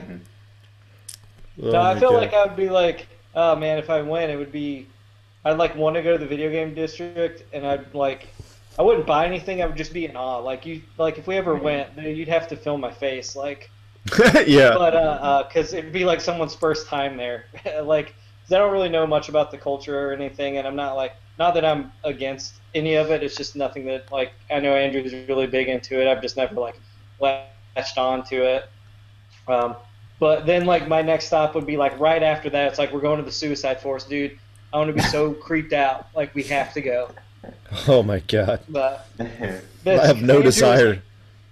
Yeah, Andrew was like, "Where should I go in Japan?" Like when he was making this video, and my my first response was, "Suicide Forest, go now." Like I just want to see it, man. It just sounds so crazy. Like Johnson, have you been to it? Oh no, I mean it's way out somewhere. Yeah, I think it's near Mount Fuji, I think, but uh, it's it's what uh I'm hearing is a lot of excuses. hey, I'm, I'm in this foreign country and I could go do this thing. Eh. it hasn't it hasn't like gained popularity until recently. Like I've been going to Japan for years and I never even heard about it. What? They just had the movie come out. like I heard about it. Yeah, I heard about it like a while ago, but I watch a lot of like ghost shit and stuff, and I'm into weird culty weird shit, so that's hmm. like definitely popped up on my radar a couple times. But Have you seen- that movie? The Forest is also is also a piece of shit. So Huh? yeah, you I seen the watched it and it Hornets, dude? like- The what? There's hornets in some forests, not the suicide forest, but like it's nightmare fuel. Oh There's yeah, those giant. Yeah. like you're talking care. like I don't want to see any. Humongous prehistoric looking hornets that will haunt your dreams. Like don't you'll want to see that. you need you need immediate atten- like medical attention if you get stung. Like you could seriously die. Like they're they're insanely big and they're only in like one or two forests in Japan. Like it's crazy. Burn that forest down. God, it's it's nuts, dude. Japan's home to some weird shit. Or captured in your Pokeball. yeah, exactly. So I kind of I bet that worked out. I bet that worked out real well. yeah. I What were you saying, Joe? Interesting. It's in my home, my hometown of uh, Durham, and um, you guys have probably seen these videos, and probably the listeners as well, just over the years on the internet of like um, box trucks, you know, like U-Haul trucks. Like you see a video of like a bridge, and you see a U-Haul truck coming towards the bridge, and like it just gets like cleaved in on the top of it. Hmm. Like it, it it's like the bridge is too low, the truck's too high, and it just smashes into the bridge and stops, or like it's called like it's dubbed like the can opener. And Yeah. like, p- peels back the top of the trucks or whatever. You guys seen these videos?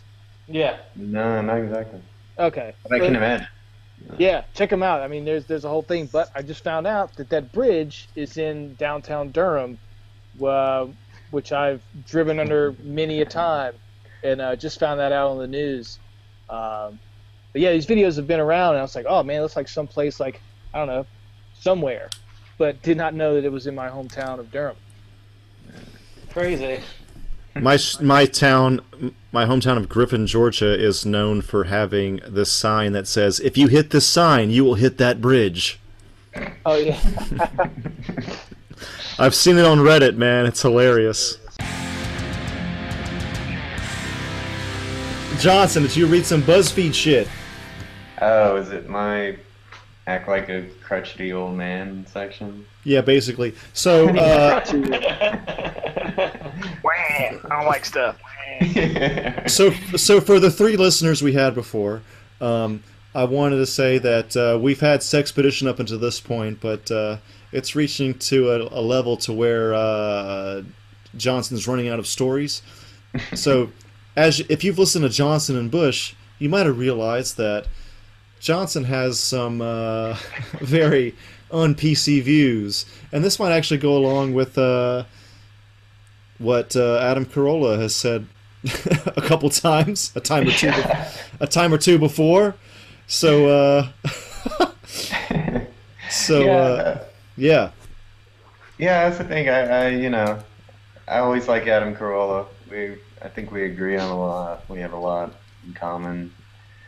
Um, so should I just hop right into it? Like, yeah. So what Johnson is doing right now is that he's going through BuzzFeed and checking out the top shit, 'cause, you know, there's always and just to just to comment on it. Um, if you guys want to get on and see if he sees something, feel free. Uh, oh, here we go. A plus size model plays Joe's Jonas love interest in his new video, and it's hot AF. And underneath, underneath in small text, it says, so fucking hot. So How plus is she though, dude? Oh, actually, it's your girl. Oh, it's fucking uh, uh, Ashley Graham. Yeah, yeah. No, she's hot. She's she's like healthy looking. She's not like seriously, guys. Look up Tess Holliday. This is the one I was talking about before. Look her up and tell me your thoughts.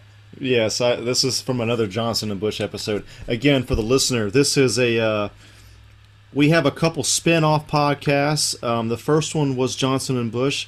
The second one was Camera Noise, which is uh, Stefan Santa Cruz, who's not here today, and Maddie, that's here right now. Um, they uh, have they have a duo session, uh, and then we have uh, Intergalactic Circus, which is Yukiko and Rachel. Rachel's never been on Superhouse, but she's been on. She's a co-host of uh, of Intergalactic Circus. So we have these uh, a lot of spin-off podcasts, and maybe we'll try to clean that up for everybody in the future. But for right now, we're all kind of sharing the same stream. But you should be able to kind of know exactly what you're listening to by this title. but uh, I said in the previous podcast that I felt that she was she's almost too good looking for it to even be progressive. Yeah.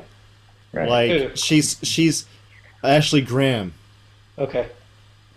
Ashley Graham is like she's been on she's like the top plus size model. She's been on like the cover of uh, Sports Illustrated and shit. And she uh she said I mean not she said, but she uh she's like too good looking for for it to even be considered progressive. Like she's like super hot but just kind of sort of big. Bigger big for a model. Big for a model. She's just right. She's just like a regular chick who's a bit thick and is still hot. Like yeah, there's there's no like pushing the envelope really. But Tess Holliday, on the other hand, is a gargantuan whale monster. Oh my god. I mean, wait, wait. I'm sorry, I'm sorry. That's what I wanted to hear, Johnson. A plus size lady. No, keep going, man. I, I, dude, she's big. She's too big. She's like No, she's she's too big for my personal taste, but for yes. most of the world's taste. She's too big. Johnson wish- said, "Keep I going." wish, Sorry. I wish men would just admit it that, like, you know, she's too fucking big. Like, this isn't like. May, okay, yeah, if beauty is a socially constructed whatever, of course it is. We have to fucking look at each other. Of course we would choose what's hot or not. I don't know. Yeah, I get it. I, I like that there's like a bit of like Ashley Graham, like she's good. The te- yeah, I understand the Tess Holliday thing, but I don't know. She's She's just uh, tokenism at its best, you know? It's just like it's like here boys, here's a really fat girl, like you know, and then they watch your reaction really intensely, like, what are you gonna say? It's like, oh yeah, she's beautiful, I guess. You know, she's not really my thing, but she's beautiful. It's like no, she's like got rolls upon rolls. I mean, let's just all be honest here. Joey, Yeah. Maddie, any thoughts? No, I mean she's definitely Dude, I don't know. a big um, but no, I mean I think she's she's definitely pretty, and I mean if she has a pretty face, yes. if it's working for her, then I mean let her you know let her let her do it. But, Tess Holliday, right? Is this Yeah. Now I mean, is it? I don't know. I, I is don't, this gonna go on your wall? Is this Spank Bank material? I don't know. I don't know, he says. Could be. Joey's a I- married man. He's I'm a fan of all That's right. That's right. That's right. I know. I don't want to. I'm not. I'm not here to like shit all over large people. It's fine. But you know, just it is tokenism. Let's at least admit admit that. By tokenism, can you explain what you mean exactly? Well, I mean, essentially, like, uh, God, how can I explain this without like indicting myself? It's already done, man. It's basically like, yeah, here's a lineup of beautiful models, like thin, attractive women, like we're used to. But then, you know, we're progressive. We constantly have to change things, right? So then they throw into the mix. Here's something you traditionally, you know, before you would never find attractive. You would not, you know, maybe a few guys, of course, but it's like they put it into the mix and it's supposed to be on the same level, which it's obviously not. but um, you know, you think of it like, uh, here's a litter of puppies. Now we're gonna put a kitten in there. Wait, what? What? I mean, I think I think that it's good that like, you know, we can we can see something a little different in that this uh, lady of this size can play in the same game as the size twos or size zeros. You know, I know it's it's not what we've seen and have been told to like, but it's good to see something, uh, you know, different. Like all all sizes can play. But is she really playing? Isn't it kind of like you know the special kid they put in on the team? you know, it's like let it pass the ball to him every once in a while. Just make him feel like he's part of it. You know? I will say, I feel like this is a slightly different topic, but I think that there's a disconnect between what girls are generally considering as attractive and what guys actually like, because a lot of a lot of girls look to these it, seemingly. I'm going to say seemingly from my perspective. I could be wrong, but there's this like perspective that like a lot of uh, girls look to like models, like runway models and Calvin Klein or whatever the fuck, you know, that kind of shit. Yeah. They think that like that's the pinnacle of beauty. Whereas guys don't give a shit. W- look at the Calvin Klein model or whatever compared to a porn star model. A porn star. These bodies are totally different. And which what got what are this probably really fits in with what Adam Carolla probably thinks, but like what are guys gonna be more attracted to? I mean, fucking seriously now. Yeah. But I mean, girl, like girls don't watch. Well, girls do watch porn more than like to admit. But it's it's seem. Look, I'm going to say seem. I'm saying seems. It seems like they're paying more attention to the runway model type than the porn stars that guys actually give a shit about. Sure. And I like both those body types. It's just, uh, you know, again, when I think about it like on the world scale, it's like if I look at the girls here, there's not a fat one among them. Same in Japan. That's the thing. What if you showed this Tess Holliday to a group of girls in Japan? What would be their initial reaction? I mean, yeah, they would say she's really big, and it's weird that she's popular. Probably, I'm just Yeah. guessing, but uh, and they would say like, again, I'm I'm American, kind of guessing. I've been dealing with Japanese people for a while now, but I feel like they'd be like, models should be kind of like more of a pinnacle of human genetics. Well, that's why it's a model. A model is Yeah. something that is what you're supposed to. I mean, you're not supposed to like aspire to, but it is supposed to be perfected. you know. Yeah, yeah, yeah. You know, the human being Yes. idealized, right? That's that's why it's a model, a model version of something, like a model of a car. And this- is always this- going to be, you know, top of the line. this this transfers into like even the comic book conversation. They're like the you know like Storm or Wonder Woman isn't like a realistic body type, and it's like, Well, of course not, bro, this is a this is a fantasy here. Like even their body type is a fantasy. Like if Superman had a beer gut, I would kill myself. Right. Like Superman's got to be ripped to shreds. You know, Yeah. all of them got to be.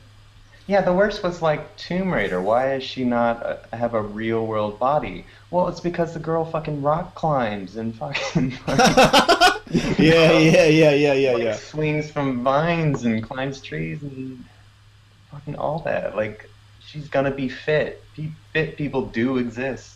They are real. Believe it or not, Yeah, yeah, I agree. I agree. they do exist in the world. I feel like Maddie and Joey are just biting their tongues, man. that's what it seems. Come I'm just, on. uh, No commentary? Shit. I mean, uh, I don't know, man. It's just He still I'm wants to just get kinda- laid. That's it. I'm just in the realm of, you know, whatever. Like, I don't know this person. I don't care what she does with her life. It's not a big thing for me. Well, ultimately, yeah. Uh, yeah, uh, and I just, I don't know. It's just, it's just, it's weird to, like pick out like body types. Like, I wouldn't be with this kind of person, or I wouldn't be with that, or I don't like this kind of person, or this. I, for me personally, I've just kind of been, you know, whatever comes my way, and if they strike me as someone who's like fun to be around, then yeah, fuck, why not? I mean, if it's what's considered plus size to you know super thin, that's like almost unhealthy because you know I've kind of dated like both ends of that spectrum where it's like someone who's like oh, like looks unhealthy is just like I can't like like this person I will take out and eats a lot, but they just have a high metabolism, but they're super thin, and it's like that's weird. But then it's like you got with someone who's a little bigger, and then it's like, oh, she eats too much, and it's like, well, I mean, fuck, man. You know, like my metabolism, like I don't look like Andrew at fucking all, man. Like Andrew's like fucking pretty fit, and I'm not. You know, so I don't know. It's just, I, I mean, it, this makes for a very good like conversation to have, but at the same time, I just don't think I give a shit that much about it anymore. Uh, yeah, I, mean, I mean, I, de- I definitely have like a type or like something I go after, but I'm also not opposed to seeing what a person's all about and being generally surprised. I recently went through, I guess, like some depression and got a, and gained a lot of weight, and then I lost it. Um, and you know, if that's what you want to do, if just do what makes you happy. If you don't feel happy with the body type you are, then do something about it. And if you're happy with who you are, fucking rock it till till you're done because we only get one chance at this, man, at this life. So have fun doing it. And if you want to be a big plus size model and fucking rock it every day, fucking do it. I give no shits about it. No, I get that. Like, obviously, like, like, well, Tess Holliday, it's a different story, but like Ashley Graham or somebody like that, it's like I could definitely use a little bit more of that because I'm, like, yeah, like curves, in my opinion, are a good thing, and uh, I could definitely live with more of that. But, uh, like, what kind of like is there a body type you generally go towards? Like skinny girls, sort of chubby, or what, uh, uh, Maddie? Oh, I, dude, I don't know. Uh, it's been a long time since I've been in that game. Uh, oh my God! um, I- Come on. Uh, I, don't know. I guess recently for me, like girls that have been attracted to me and that have just like sought me out have been like very thin. Yeah. Um, and I've just kind of just been like, all right, cool. Like, let's just do this and see what happens. but yeah, I don't know. I mean, I've been very like not into like going out or anything, so I haven't really been on the look for anything. Like, don't get me wrong. There's like, there's like that moment where I'm like, I need things right now in my life, but no, just literally, I like really haven't been like looking for anything. I mean, honestly, if someone just wants to sit down and watch a fucking horror movie with me, we're in. Good job. Let's go. Let's start dating. You know, uh, I don't know, but it meant basically for me, it's been a lot of uh, really thin. Uh, some people consider like like girls that would be like, oh, you don't need enough. Like you need a fucking cheeseburger. Like they say that shit, and I'm like, but no, like we go out to eat all the time. She's just really thin. I mean, I don't know. Yeah. So for the listener, I think the reason that these skinny girls are attracted to Maddie is because he has one luscious beard. That's probably that's probably true. Um, but I've had this shit for ages. and it's just now in fashion. Yeah. I was the only guy at Superhouse with no beard for a while, and everybody was like, "Bush, what the fuck? Grow a fucking beard." Maddie, when's the last time you uh, had a nice little clean face? Um, I got in a bike accident, and I got a big scar under my chin, and I had to. Uh, I was in the hospital. I got hit by another uh, bicyclist um, going the wrong way. Um, and uh, are you guys still there? I'm still here. Yeah, yeah. I think Okay, Andrew. cool. Okay. Um, but I got hit by another cyclist and um, had this big cut under my chin. Like I could stick like like hat like not like the tip of my finger into it. Um, so I had to cut my.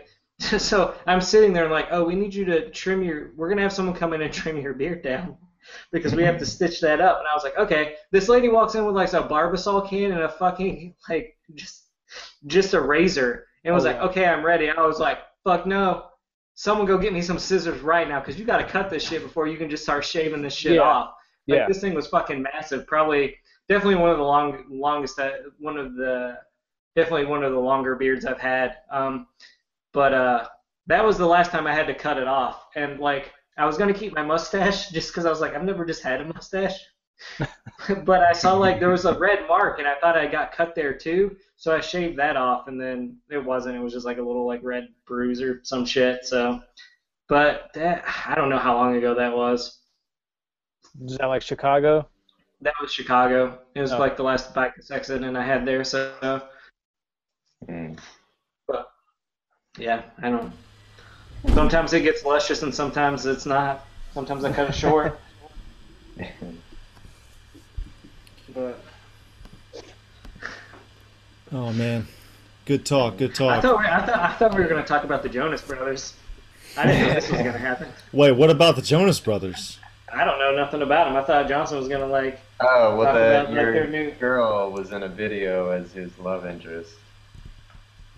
That's Oh, what that. uh, the, The the Ashley Ashley Grant. Grant. Yeah. Yeah, I mean, at the end of the day, I ultimately don't care, but I still can't help but see things for what they are. It's the tokenism. She's, you know, to make the fat girls happy and get their clicks. oh man, Someone's gotta say it. It's gotta be Johnson. I'll say it. Johnson. Johnson's Johnson gonna will say. say it. it. I'm not apologizing anymore, ladies. Anybody. I don't give a shit. Johnson, when's when'd you first realize PC? That's not for me.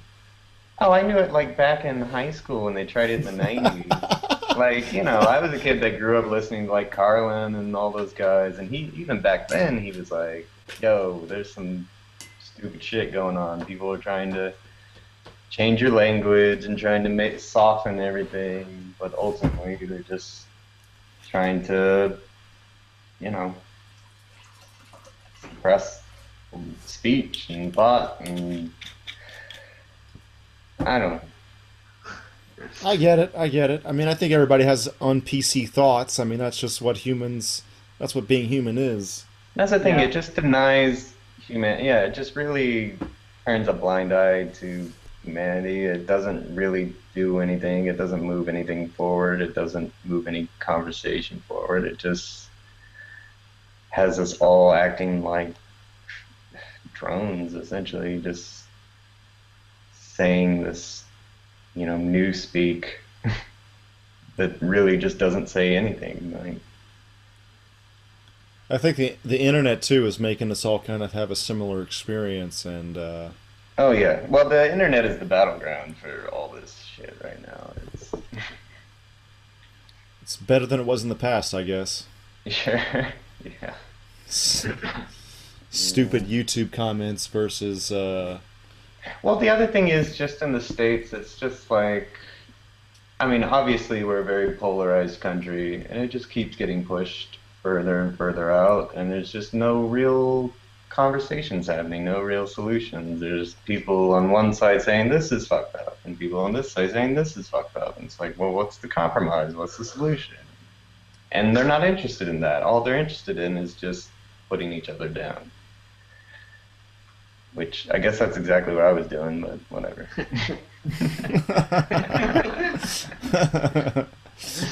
oh my god. Um, you can't win. You can't win nowadays. Like there's there's no word for political correctness in Japanese because Oh yeah, that's yeah, that's a country where people have real conversations. It's like this is what I think. Here it is, out of my mouth. well Yeah, that's that's yeah, that's, that's true and not true. I think that they're not saying some things not out of fear of being on PC. They're just saying it. They're not saying it out of politeness. Yeah, you're out of politeness. But Right, You're right. You're right. Totally. there's you're you're talking about a country with like almost no racial diversity and no history of racial diversity.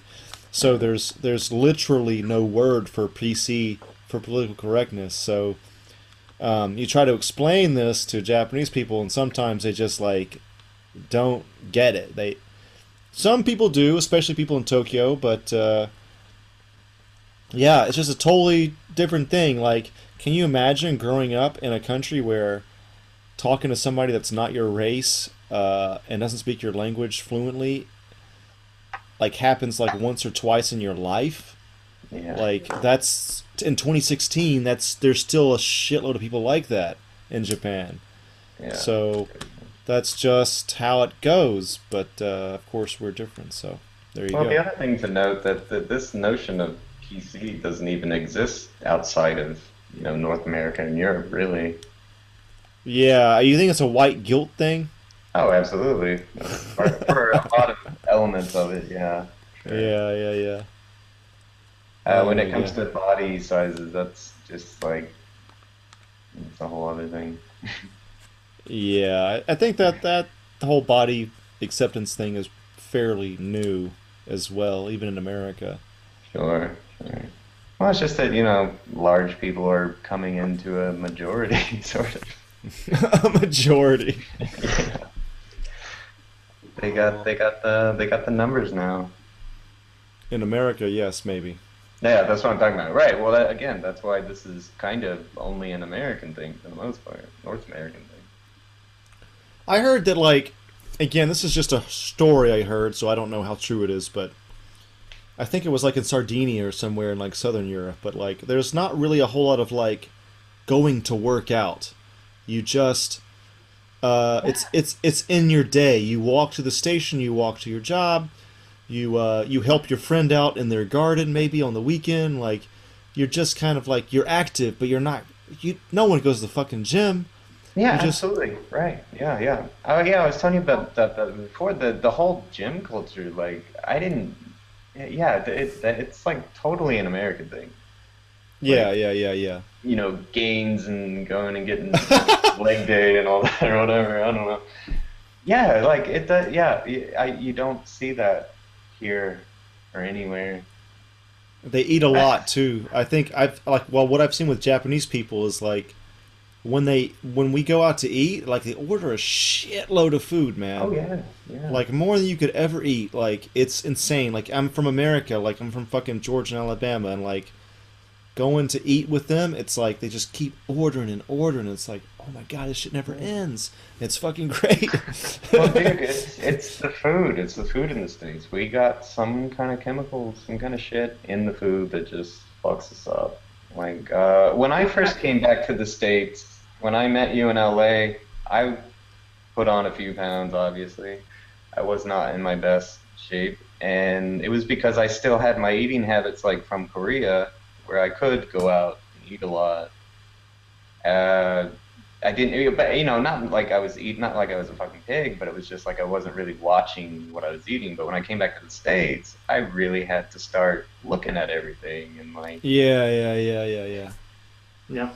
I think the other thing.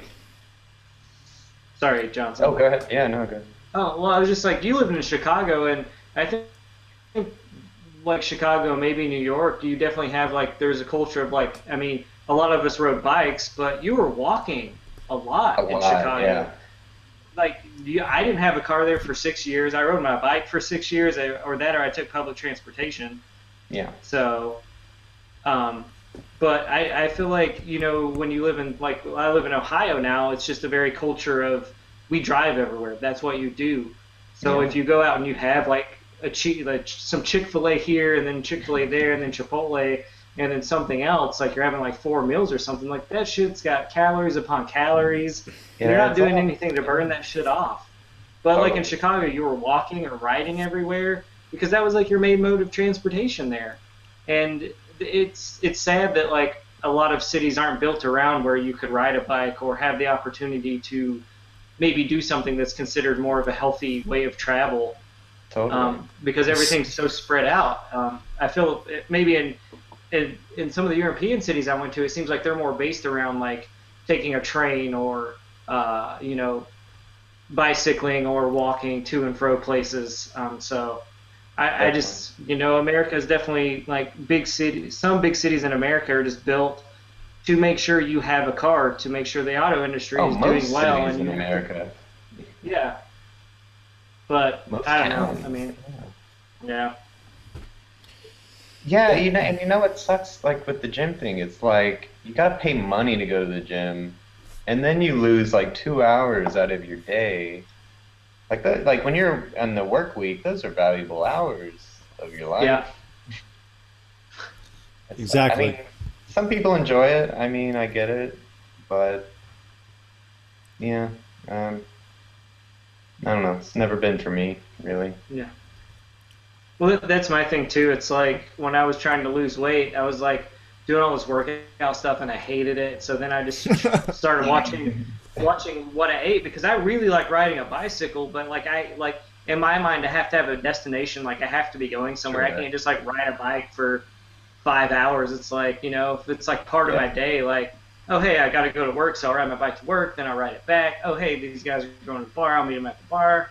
You know so it, it's different moving from Chicago to like Louisville, Kentucky, where I didn't really have like an opportunity to really ride anywhere until I moved to like Bardstown, which is a pretty like it's kind of like the Wicker Park of Louisville. Right. But I, I just feel like dieting and like making yourself healthier, trying to, it's kind of finding what you like and trying to work with that. And you know, I don't know, man. It's just hard, and I don't like it. I hate it. yeah, yeah.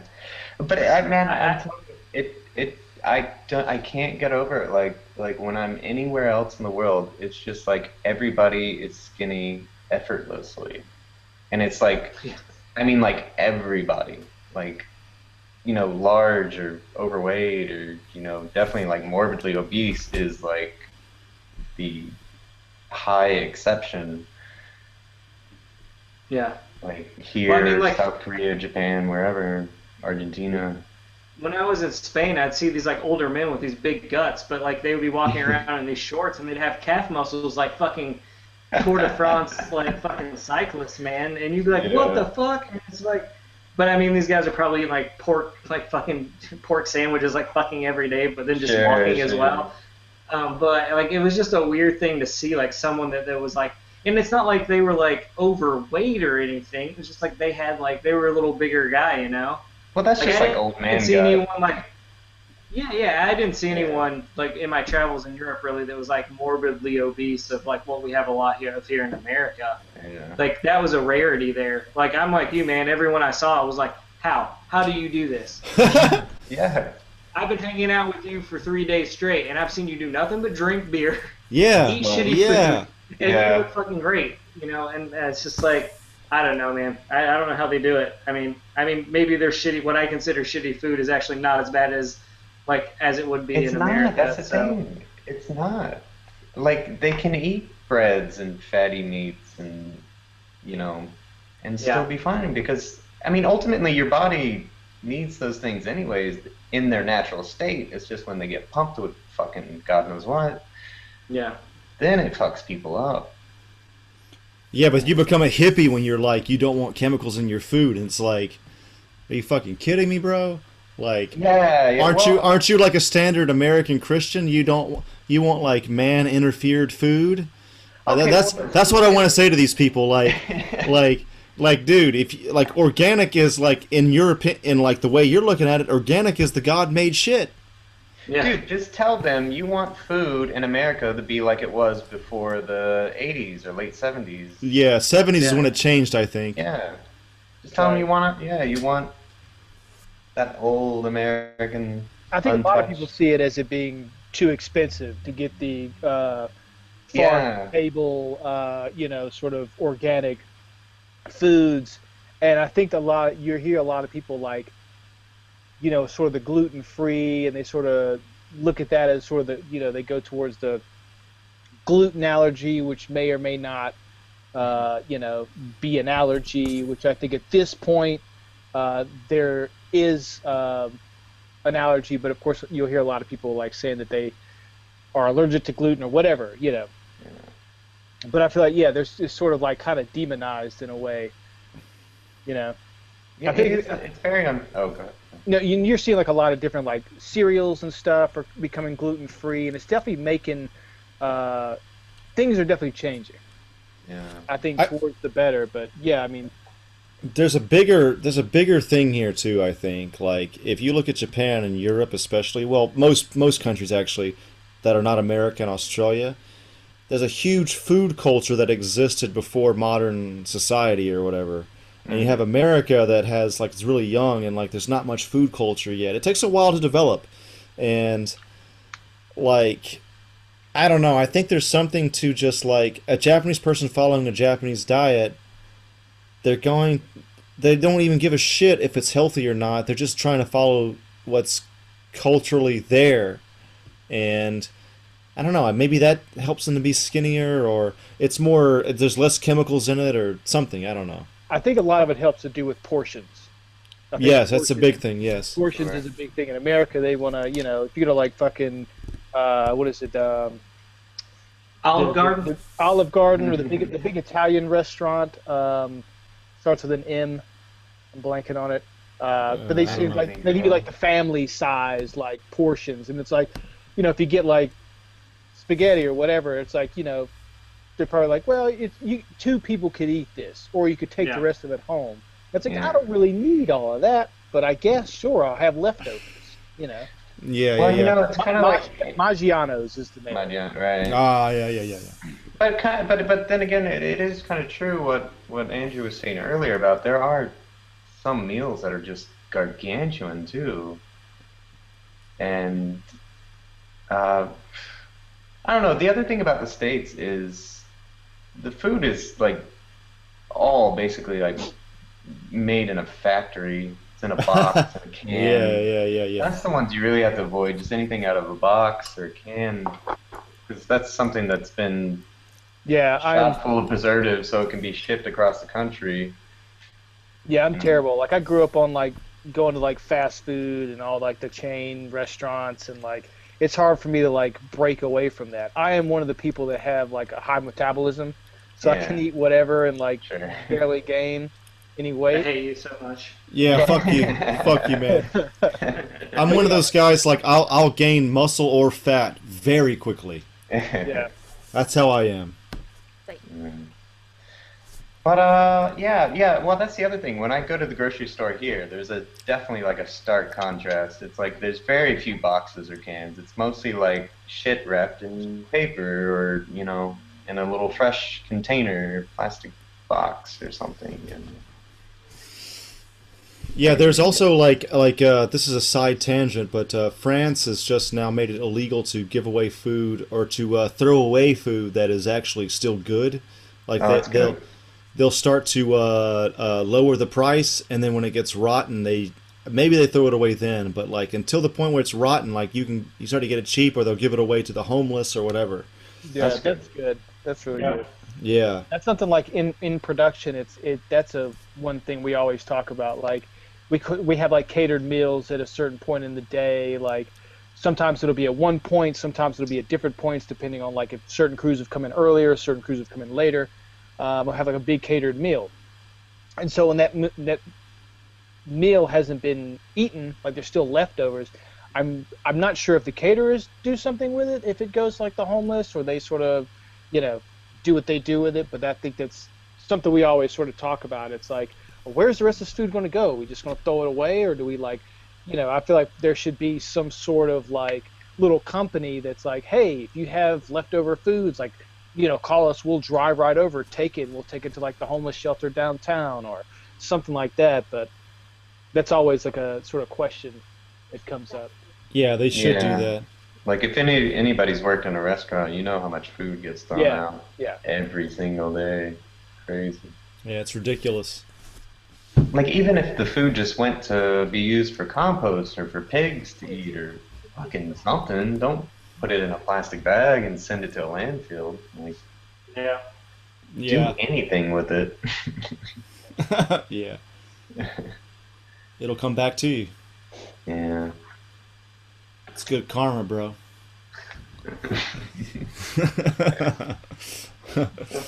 One time I like the sort of chemicals. W- Uh, my wife and I were just at Target uh, grabbing food, and uh, there was a two parents with their little kid, and he's like running around. He's like, "Mom, I want this, I want this." And the mom was like, "No, that has that has high fructose corn syrup. It'll give you Oh, no. cancer." and just like it's like other things. It's like, man, like you know, just tell the kid it's bad, or no, you can't have it. It's like scare the Right. kid. You know. Yeah, I don't. I don't know about the kid is cancer. Yeah. I don't think. I don't know about cancer, but it'll, it's not great for you. Yeah, it's definitely not great for you. but- But how much shit of that? How, how much of that have we had in our childhood already? Too much. Oh, too yeah, much. Too much. Yeah. You know. So we, we already got Kool-Aid cancer. I think. I think America's coming back though because there's these stories of uh, of McDonald's like closing stores and shit. Like they're like McDonald's is is like on not on its way out, but like they're Like around the world, or Yeah, well, in America, like they're they're losing a lot of sales, and maybe Super High Me or like other internet, just general health knowledge is out there. So it's good that uh, we're seeing it kind of coming back, come back, but probably not to the level that Asia and Europe yeah, are at. Yeah. like they started you know, putting, they started putting salads in their menus and like you know, take it with a grain of salt. But um, you know, it seems like that they're trying to like slowly move over to the healthier side, even though it's always going to be McDonald's. So you know, Yeah. again, take it with a grain of salt. Yeah, it's not going to happen. Right. But see, the thing I worry about is like you were kind of touching on it, Joey. Is like I the thing I would be afraid of, and that knowing America, they would probably do it, is making healthy foods a luxury, Yeah, yeah, yeah, upping the price on things that are actually Yeah, like if you go to Whole Foods, like Whole Foods is apparently like expensive. I, I don't really go there because that's what I always hear. But like, yeah you know, I I'm trying to get better at going to like some like Trader Joe's, yeah Trader Joe's is good. yeah and uh, I think there's like Gelson's, which is out here, which apparently is another sort of uh, good healthy grocery store. But yeah, they're they're expensive. yeah it sucks, and that's that's the, the exact opposite of what should be happening. Should Shouldn't be a fucking luxury to be healthy. It really Right. shouldn't. right Truth. Yeah. Oh man, good little like topic. Like this is like this is the kind of shit that like sets us apart because we can talk about. I love like obviously I love talking about nerd shit all fuck, all fucking day long. yeah But like we we add we add that like travel culture aspect to it, and I think we set ourselves apart a little bit. So And this is something I feel like you know you would hear on the Adam Carolla show as well. possibly yes, Uh, possibly These kind of topics.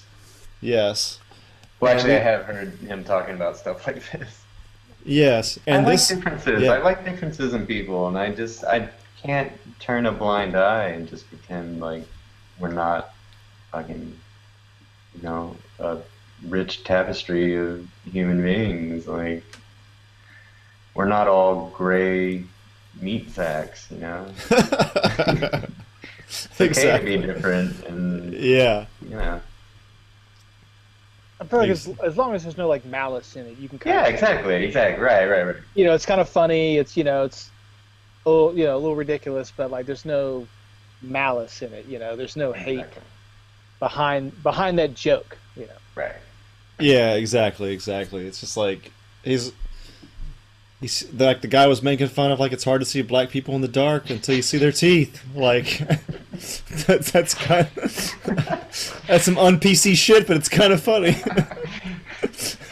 if some people want to say some shit about white people have small dicks or can't dance, like, Yeah. okay, like fucking whatever. you know, like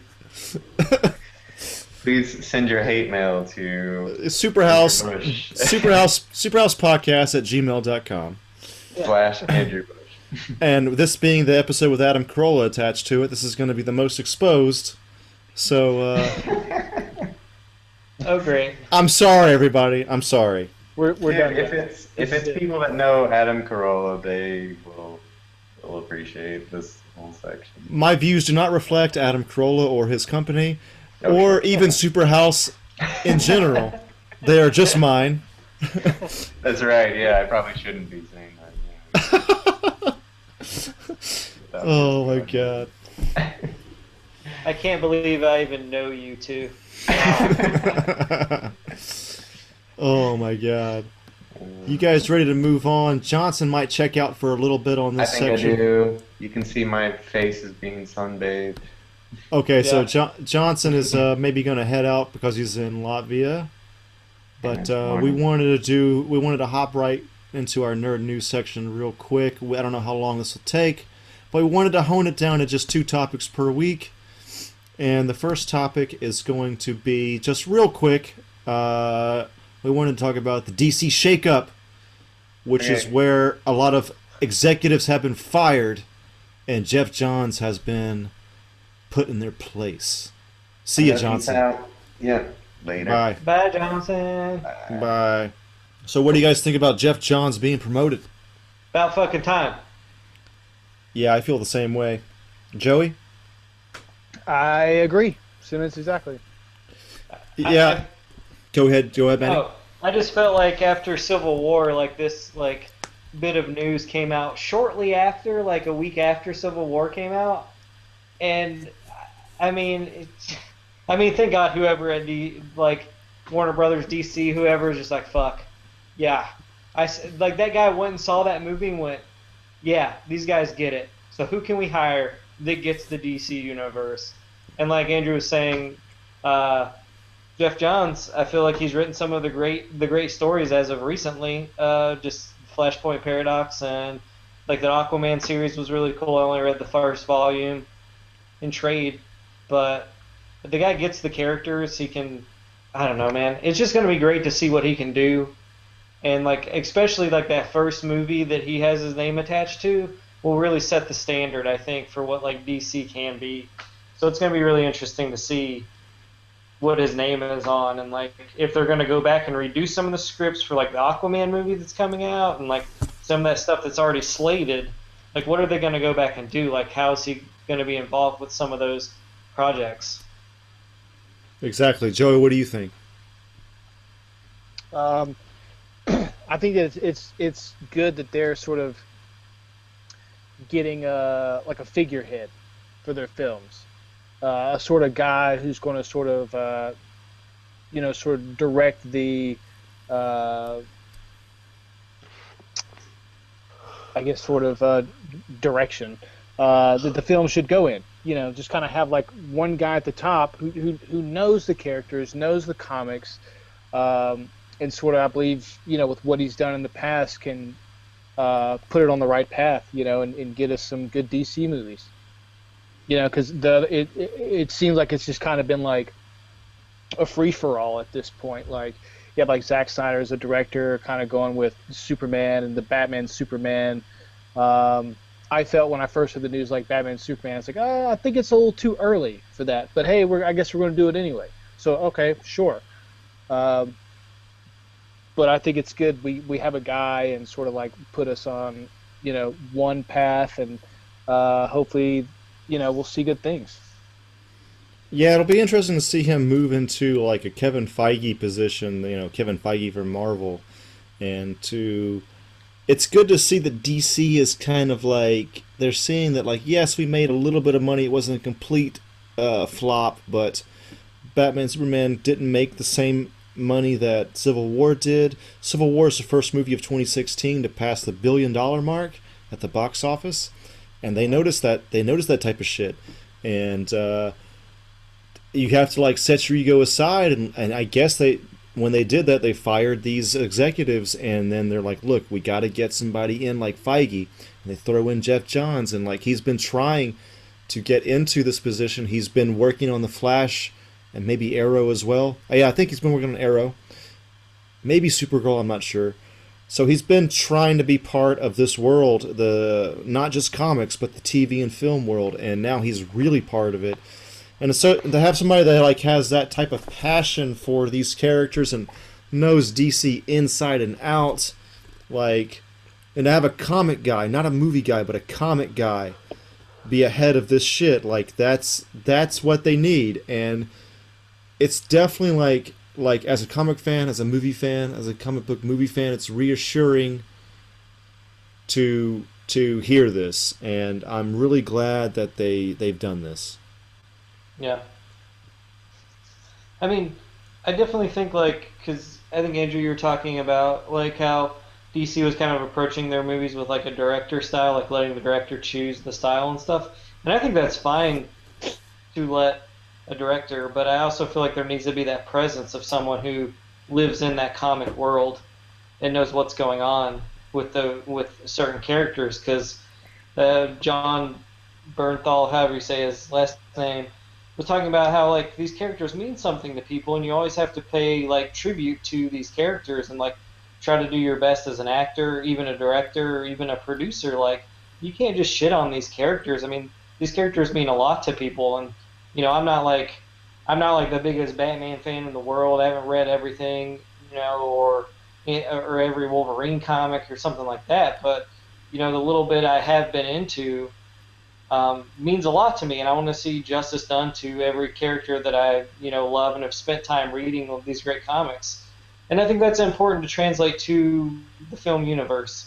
And I think to just disregard a lot of like with Snyder's like Superman and Batman to just disregard who these characters are is just a shame and it's just like bad filmmaking in my opinion and it's you know I don't eh, like I don't care if you want to try to reinvent the character but there has to be some basis in the universe that this character existed you know? Like Batman doesn't kill people. We know that. That's something that's just stay true. Like if you want to change his costume up or the actor who plays Bruce Wayne or if you want to play Bruce Wayne a little different, that's fine. But I feel like the core of the character has to stay the same. Like Batman yeah. doesn't kill kill people. Superman's like your fucking Boy Scout. He has to be the Boy Scout always, you know? Like he can have a different costume, he can have a different actor play him. Sometimes he might be able to be a little darker, but at the core of it, you kind of have to have these characters be the same. Like at some point, they have to get to that character, and I think with like Batman versus Superman, I've never seen Superman get to the point where he is Superman yet. Like I thought he reached that at the end of Man of Steel, watching Batman versus Superman. I don't feel like he got there. Like it was almost like he was still wondering if he should be Superman. And I was like, fuck, man. It's called Batman versus Superman. He's supposed to be Superman, and Batman's supposed to be Batman. Yeah, I I agree. Like if like we said in a previous podcast, if there if there was like this scene where Batman, like let's say, was had like a, a kryptonite sniper rifle bullet, and was about to pop Superman in the face, but Superman was like saving this girl from suicide on a rooftop, yeah. like in All Star Superman, the comic book, uh, and he hears what Superman's saying, and like he's like, "Wow, this guy really is pure of heart," or whatever, you know, yeah. something like that. Like it changes how Batman thinks about Superman that would have been very moving, and it wouldn't have been that hard to film. But they yeah. just they just didn't uh, they they're not keying into these characters and they're they're not yeah they're just missing the heart like if you look at captain america he kind of has a superman vibe where he is he's vanilla but he's kind of run of the mill but he's still very intriguing and he's pure hearted he is, he's total boy scout man he's a total boy scout oh, yeah. but people love the fuck out of cap and no one likes Superman. So there's an yeah. obvious there's a problem. Like what Jeremy, Superhouse member, he told me off the off of recording, but he said that like we should be cheering when Superman takes a shit. Yeah. Like no, everything everything Superman does should be fucking incredible. And we're we're not doing that. There's a fucking problem. And I've been a Zack Snyder apologist for years. I like Man of Steel, but Batman vs Superman has a problem and they need to, in my opinion, they need to fix this. Yeah, I, I'm wondering it because isn't uh, Zack Snyder supposed to do the Justice League movie? He, they're filming it right now. Yeah, I, I'm wondering if like Johns coming on, if anything's gonna change. Like if he's gonna come in there and be like, listen, you know, He is. you know, because he's gonna be the go-to guy. So I don't You- know. Like it'll be interesting to see because I think Snyder has a great visual. Like visually, I like his films. I think he can. I think he's like a good director. Um, I think he has a good visual style. It might be dark at times, but I still think he has one a very good visual style. I just don't think he needs free reign on stuff. Like I feel like he like after Watchmen, they're like let him do whatever he wants, and it's like don't because I don't think he's some directors you can do that with, but I just don't feel like he's strong enough to be able to write, direct, produce, and do all this stuff. Because I mean, I don't know. I mean, you need someone to edit you. Like every great artist, I feel like needs an editor at some point for someone, even if it's like your significant other, to come in and go, nah, nah, nah, nah, nah. You need to calm down. You know, like this is a little ridiculous. So, Like a- Affleck has also come in not as producer but as z- executive producer. So now you have Affleck and Johns on Yeah. board for Justice League. So like it seems like DC's paying attention as bad as Batman vs Superman was. Like they're they're paying attention to the fans. So yeah. let's hope that we'll get something good from it. Zack Snyder will not be fired. Yeah. But I mean, they're already well into production, so um, they're filming in London right now. Like uh, uh, Jason Momoa was was Instagramming his like, like he was doing selfies in front of the studios in in in London or somewhere in England. Yeah. And so, like you know, they're they're doing it, and I don't think Zack Snyder's terrible. I think that in the case of Batman vs Superman, I think it was like DC and Warner Brothers are like, we got Batman and Superman in our movie. We want to control everything, motherfucker. These are our top characters of all time. Yeah. So I'm playing devil's advocate a little bit. I think that some of it was, I think, you know, it was not all Zack Snyder's fault. I think it was partly him. I think it was partly the studio. Yeah, I agree with that. I mean, I don't think I can't put the blame on him, but it, he's definitely an easy target since he is the director. Yeah. But you know, I, I think with you guys, you definitely know that it's not all like director's choice, and I think we've all heard stories and uh, commentaries and just how shitty the film industry can be, especially with cool properties and stuff like that. But Yeah, the script. I- is, I- the script is a skeleton, man. It holds it up. Yeah. I, I just think like you need a good script. You need you need someone who cares about these characters. And like I said, I think like the thing that works with Civil War is especially with like what the Russo brothers are doing. They like they totally get the characters that they're writing. Um, they get their heart. They get their you know the core of the character. They get the early comics. And I, and uh, I, I think watching Captain America become as big like probably the biggest Captain America's ever been you know, at this point. Um, also, with like them just recasting Spider-Man and just being like, "Here's your new Spider-Man. Here's your new Aunt May," and they're a little different. They're not the norm, but like they, for me, Spider-Man, Tom Holland captures Peter Parker that the Peter Parker I know and love. So it's just paying attention to the core characters, like what they were based on in the beginning. And I, I feel like even if you get a new artist to do them, even if it is a little more violent or drawn a little differently, um, there's always that core of who Peter Parker is or who Steve Rogers is, and I felt with like in the DC universe, they're kind of missing out on all these key like who is Clark Kent, like really, you know, and I feel like they were getting there with Man of Steel a little bit, but then in like Man, uh, Batman versus Superman, they kind of just missed the mark with like even him and Bruce Wayne. It's like man, we've had a shit ton of Batman movies, man. How can you do Batman so wrong, you know?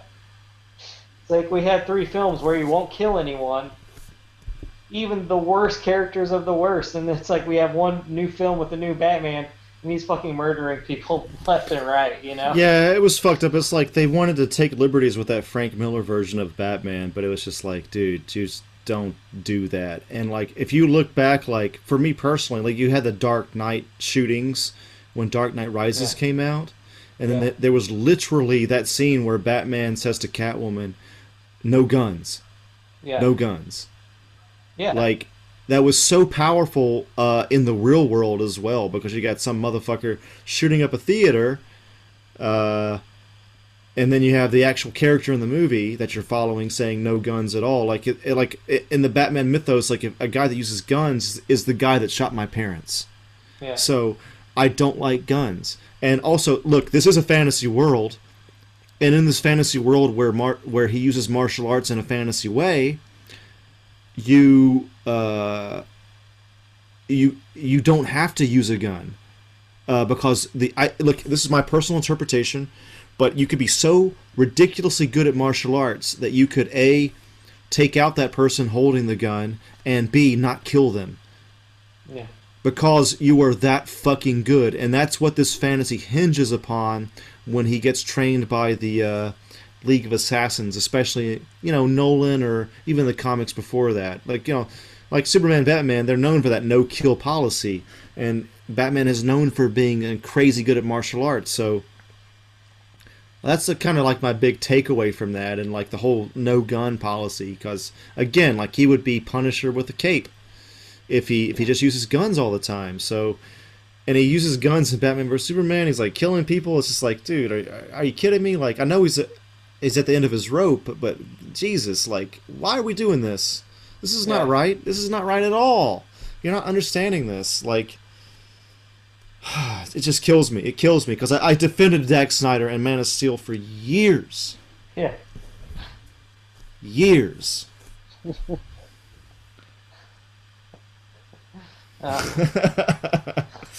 I mean, I'm- look, that's I'm sorry. That's how I felt. No, it's fine. I mean, I also like a lot of Man of Steel. I think it's a pretty solid. Whereas, like, Superman Returns kind of missed the mark for me, but, you know, it definitely, as much as I like to hate on that, it definitely, like, took care of the audience of, you know, there wasn't any mass destruction of where people were or anything like that. You know, Superman does that huge. The best action scene in that movie is when he saves all those people from that plane crash. That was great. That was so good. So good. But and then it's like then you have this new one where it gets the action right of like seeing Superman at his strongest fighting like one of his greatest foes, but then he's also just destroying an entire city, which is like oh my god like as much as I want to just like disregard the like it in my brain I want to say no one's in those buildings, no one was at work on this day, it was a Sunday. It's like you can't because people are running around screaming and like like just like terrified for their lives and they're just destroying all of this and you Like know, I my- get it. He's like he's the new he's new to superman. I get it. I can allow for a little death on his part. But i just felt like i don't know for batman versus superman i needed it for him to come in and apologize for the events of man of steel that's all i wanted. Just a little then- apology. I'm sorry guys. Bam done move on. Then they have like the, the hearing where you th- you feel like you're gonna get some like explanation on his part in Batman vs Superman, and then the whole fucking place blows up, and it's like, like come on, like we we I personally I kind of wanted to hear like a little bit more from that hearing, like is Superman gonna defend himself or like say like "Uh, I fucked up, I'm sorry, I put the cape on two days before that, I didn't know what I was doing, people died, but I did save the world. You know, I wanted that conversation. Yeah. But but it didn't happen. It just blew up and we got more sad Superman shots. He's sad again, everybody. You know? I'm so sad at superman We need like triumphant shit. We need you know what I mean? Like we need a triumphant Superman. yeah i agree and i think johns will bring it I fucking hope so because he wrote that. I think it was called Secret Identity, and it had this great uh, page where he like he's he's Clark Kent and he's walking around Metropolis, and he bumps into this old woman and she says, and he says, "Oh, I'm sorry, ma'am," and then he's and then she says. Like, what were you doing? He's like, well, I was just looking up in the sky for a bit. And she's like, ha, no one looks up in the sky anymore and then they walk off. But it's like, you know, it's like they're taking that trope from the old Superman, like look up in the sky, it's a bird, it's a plane, applying it to the hope, be, you know, be positive about the future thing. And like no one's positive anymore about the future. and Superman's supposed to be that like old school hope, you know, that old school positivity, and we're obviously not getting that yet with with Snyder. Um, it's about time. We're, I think we should at least get it by the end of Justice League. Yeah. And if Johns applies that idea to it, that'd be great. We've kind of gone over a little bit of the two hour mark, I think, so I think we're going to skip out one discussion we're going to save for later, um, which will be will the superhero boom peter out or is it here to stay? Um, Spielberg himself has, has said that uh, it will go away as did just like the westerns did, so there is something to be said about that. Um, we're going to save that for later if that's okay with you guys. And um, I'd like to thank uh, Adam Carolla again for coming on board. That was fucking awesome. I can't believe Yeah. that fu- fucking shit happened. Yeah, Uh, pretty, pretty great. Thank you. and we're going yes, thank you. And then uh, we're let's go to uh, social media shout out section. Um, I'm Andrew Bush from Los Angeles. My website is thunderwolflives.com. Uh, and then we are on Twitter at twitter.com slash superhousepod. And then after that, Superhouse Podcast on all social media, including Instagram and even Twitch and YouTube and a few other things. We have a few videos coming on YouTube soon. And then um, Matt Johnson, who just left his, I think his website is mjillustration.com, but it could be changing soon. Hopefully, we'll have a link for that.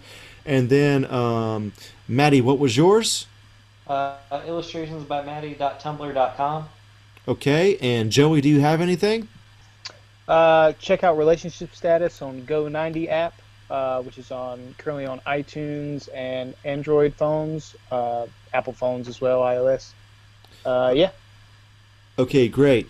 And uh, I'm trying to think of anything else. Okay, yeah. And there's, uh, of course, again, like we said, there's spin off podcasts. Uh, one is Camera Noise. Uh, that's with Maddie and Stefan. Um, and then another one is Intergalactic Circus. And then uh, there's Johnson and Bush, which we record every now and again. We're not really regular with that one. I think that's it for now. And you can also email us at superhousepodcast at gmail.com. Um, we're probably going to come back with Maddie's music, talking about the album Raleigh Ritchie. Raleigh Ritchie's album. What's the name of that album again, uh, Maddie? You're a you're a man now, boy. Yes, that album. We're going to talk about that one probably next episode. Uh, we're going to come back with that section, and I think that's basically it. Watch out for our YouTube because we do have at least two videos probably dropping this week. One is a uh, top metal video, top metal video games of all time, and then another one is top Tokyo nerd spots, and that's I think it. So again, thanks Adam Carolla, and that's it for now. Bye. Metal.